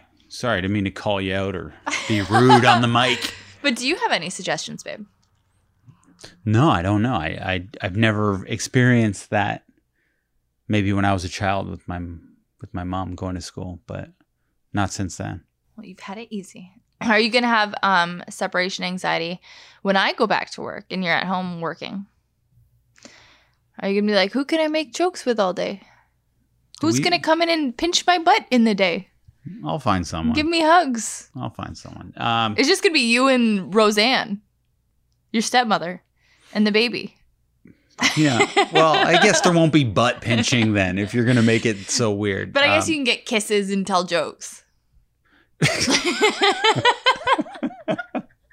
Let's move on here. okay. All right. What is your weirdest coworker story? So, I don't. I don't have one, but Shane, you have one. I don't know if you're allowed to tell it. Oh yeah, okay. Well, I started at my job, and I think a coworker liked someone at my work, and I think that they assumed that this coworker liked me. And what they did is they created an email account, a fake email with my Wait, first How long and last ago name was this? eight years ago, Okay. nine years ago. And they started emailing this woman and saying that they wanted to meet up and trying to get photos, maybe. So, someone, this person getting these messages walks in my Edipe and says, Do you have a Hotmail address? and I said, No. And she goes, Didn't think so. Bye. And leaves. Probably. I go, No, no, no. Wait, wait, wait. What's going on? And then, and then she told me someone was messaging her under my name and it Mhm. wasn't me. and I was like, what? And um, yeah, I found that very weird. And I confronted this person And uh, How'd you find out who it was? I did like a sting operation. I had a hunch who it was. hmm And then so what I did was my friend sat near this person, my fellow coworker, and I said, "I want you to film this person's reaction when I email. I'm going to email him. And when I do, could you film his reaction?" So I said, "Hey, just wondering, was this you who did that? I know we've had disagreements in the past, but I don't think you'd take it this far, but I want to make sure you wouldn't do anything like this to me." So the person receives the email and instantly deletes all of his internet history, oh, panics, wow. shuts his computer, like comes and visits me. He's very, very nice to me. And I went to my friend, I go, What was the reaction? And he was just like, I'll show you the footage, but he's guilty. anyway, that was it. yeah, that's wild. And yeah, this person ended up becoming a kind of a problematic character and yeah, ended up losing their job in the end. Well, I, Like after many years though. This this went on for like weird things happened. well, like if you're impersonating somebody to get with somebody else in a what like a sexual or loving manner, like in a dating way, that is highly hi- that's highly inappropriate. Yes, nowadays I would think that it would have been taken care of instantly. Oh man, that's wild. Yeah, I don't have anything near that, so I'm glad Shane had a good story for there. All right, if you were to get a visible tattoo tomorrow, what would it be? So for me, uh, I don't know, something to do with the family. I tried. I try to find something nice, and then just get it. Maybe, maybe okay. You know where I'd get it? Because this person said you can't hide it. it. Has to be somewhere visible, and you can't say nothing. So I'd get it right above my elbow pit. Like, uh, what is that called? Elbow pit. Okay. I'd Inside get it, of your elbow. yeah. I'd get it like on my bicep, right above or below my elbow pit. And I'd get like a little symbol. Maybe I'd get Lucy to draw something, or no, she's too terrible at drawing. what about an ankh? No. no. But yeah, I don't know. I, I'd get something to represent, you know, my kids or something like that. Maybe the dates of their birth. I would get Betty's name. Yes, Uh, we're waiting is- on that. This is a tattoo. I have my daughter's name, Lucy. I have Alex's name, Alexandra, on my arm, and Betty's just kind of missing out. I also have I have MOM, which stands for mom. It also stands for Mike on Much, which is the other podcast And I wow. work for, and Wow if it's upside down. And I have an ankh here that I'm dying to cover up, so I will cover that up with anything as soon as it's safe to get tattoos. I want to get those two tattoos in very visible places yeah. just No, to I- keep I it fair because great. Everyone else's tattoo lucy's very visible yours is a little less visible but i want betty's to be visible too hers can be like right here beside the Lucy thing. yeah Yeah, no, I think that'll be awesome. I'm so excited for you to have all three of your girls in this little area here. It'll Yeah, be nice. good Okay, next question. Do your kids go to swimming lessons? So, this has been something I've been kicking myself about. So, Lucy didn't go to swimming lessons her very first summer because we spent the whole summer at the cottage. And she was getting very comfortable with water on her own, learning her limitations. She she didn't use a puddle jumper or a life jacket or water wings. It was just her and us at a very close proximity, going out and playing in the water every day. And she really understands her limitations and she is not scared of the water in the sense that she loves to play in it when she feels comfortable standing up. However, the AAP, so the American Academy of Pediatrics, says that the optimal age to get your kid swimming lessons is starting at one to help prevent drowning and water accidents and to help build their confidence. And I already see like Lucy is nervous to go in the deep end of a pool if I'm holding her and trying to help her swim, things like that. And that makes me nervous. So I really, what we're doing right now is my brother, his girlfriend's parents have a beautiful pool. So I'm going to be taking Lou once a week there and trying to teach her how to swim. that's good because i really only know the doggy paddle Well, I tried to teach her that. I tried to teach her the doggy paddle just as the first, you know, line of attack. And uh, she thought it was hilarious, but she wasn't really doing it. so if you just would, were to drop her in the deep end would she just Yes, Drown? I think so. Yeah. man it's so weird i don't even know how to not swim I know, me too. like i like it's it's like riding a bike it's hard to unlearn it So it's unfathomable that you can't know that. Well, I think that for a lot of people, you just panic and then you don't make movements that are conducive to staying afloat. And you, you know, instead you're going kind of directly down. But it's it's scary. And when panic Terrifying. takes over, it's even hard to rescue somebody. So people, you know, they often say that if somebody's drowning, you have to wait for a professional with some kind of flotation device to go out and save them because if you are untrained and you're going to rescue somebody drowning, there's a significant risk that they will push you underwater as an attempt to stay afloat unintentionally and then you will drown. You gotta go and help the person though, don't you? Well, yeah, but like go in a team of 2 or something, you know? Like But sometimes there's not a team of two and that person's life is on the line. So know, it's scary. it'd be very hard. Oh, it's so scary. And then you stand by and then you get charged with the bystander law. No, I don't think so because it the like the rule is you you know like you can drown if somebody's drowning. It's scary. It's a weird thing. I don't know. So maybe we should take a course in this, Shane. Sorry, Lou, I'm waiting for help. oh, I'd rescue my. I would kill.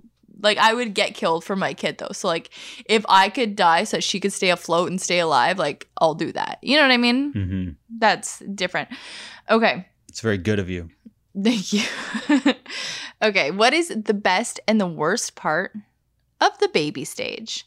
I'll go first. I'll say the best part the cuddles and like I'm talking newborn stage when they're just sleeping on you all day and you're just kind of tired and you're both just sleeping together on the couch and oh, it's just so cuddly and adorable. And the worst part is uh just the fact that you're just you're so bound to them and you're not getting any sleep. For me, it's the lack of sleep. Okay, best part, they don't move. You put them down and they just stay there. They don't really know how to crawl or move fast. And so, really, you can just focus on the toddler. The baby's just going to stay there. And that's a great time Mhm. for like just being easy to watch. You can even go to a restaurant, just put the baby underneath, and it's going to be relatively chill. Nighttime, that's the worst time. They're crying, there's all these feedings going on. And if you're the man trying to get some shut eye while the breastfeeding's going on, it can be very annoying. Poor husbands. Okay. So, next question. What age is it okay for kids or teens to wear makeup? So, I was going to say like 13, like grade 8, maybe grade 7, about to go into high school and I looked it up and it is recommended age 13. What do you think, Shane? I, uh, yeah, whenever, well, I guess whenever it's recommended. Well, it was recommended by by somebody on Oprah's website. Well, Oprah knows, Right? I would say. Yeah, like this isn't something for me. I've been, I makeup was something I never wore except when I started covering my acne and I would use my mom's makeup, but that was in grade 10 when I started doing that.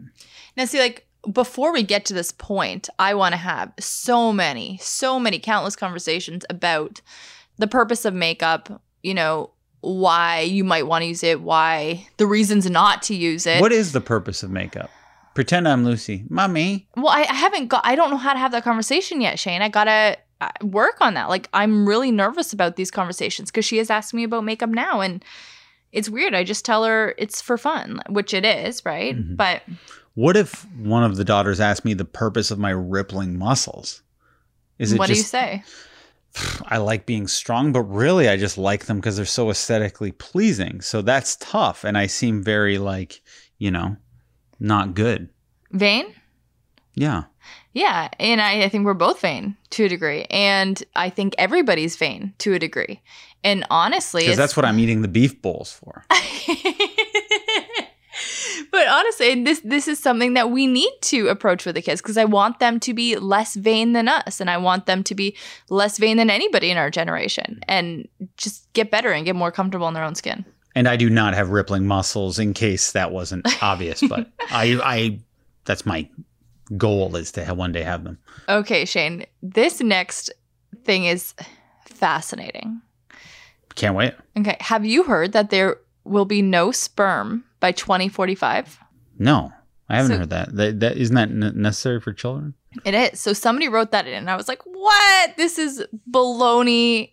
I went online, and the first three articles I pulled up were from Yale, Politico, and USA Today.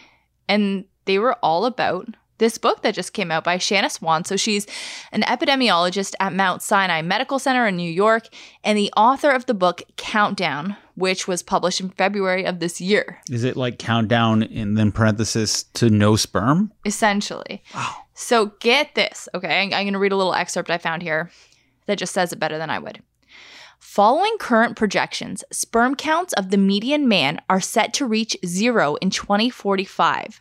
Swan and co author Stacy Colino, a health and science journalist, write in the book. This means that half of all men would have zero viable sperm, and the rest would have very close to zero. 2045. The reason, Swan said, may be growing exposure to endocrine disrupting chemicals found in everything from plastics, electronics, food packaging, and pesticides to personal care products and cosmetics. And as such, are in the bodies of just about everyone on the planet. So, chemicals such as bisphenol A and phthalates. I I know this this word. I make sure it's in nothing that we have. I don't have to say it. Let's see.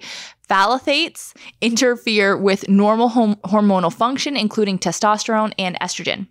Even in small doses, they pose a particular danger to unborn babies whose bodies are still developing. So, if we continue to have exposure to these chemicals on a daily basis, there is a possible projection of having very little viable sperm by 2045. Wow. Isn't that wild? I I thought it was like a joke question or topic that somebody put in, but it's not. Sperm banks are probably going to be become very popular. Well, reading more about it, it was saying that couples it's going to become super commonplace. Like almost every couple is going to need uh, assistance, like IVF, because even the men that have sperm are going to have so few. So almost everybody's going to need to use IVF. Wow. I know. It's crazy. It's crazy. I, I'm shocked. Isn't there a movie about this with Angelina Jolie? Yeah, what's it called? Children of Men? No Children of Men, I think. No. so no anyway, children for men. It, Yeah. wa- it was interesting because, like, you know, we're worried about climate, we're worried about everything, and it, here's just another way that chemicals are are screwing up our bodies. Mhm. And I hope this projection obviously doesn't come true, but it's wild. Oh wait, I found the movie.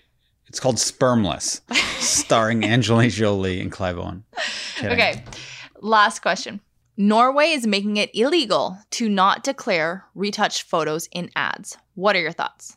So, I'm just going to read a little bit about what they actually stipulated. So, the amendments, which were made by the Norwegian Ministry of Children and Family Affairs, were passed to include a duty to mark retouched or otherwise manipulated advertising when this means that the person's body in the advertisements deviates from reality in terms of body shape, size, and skin.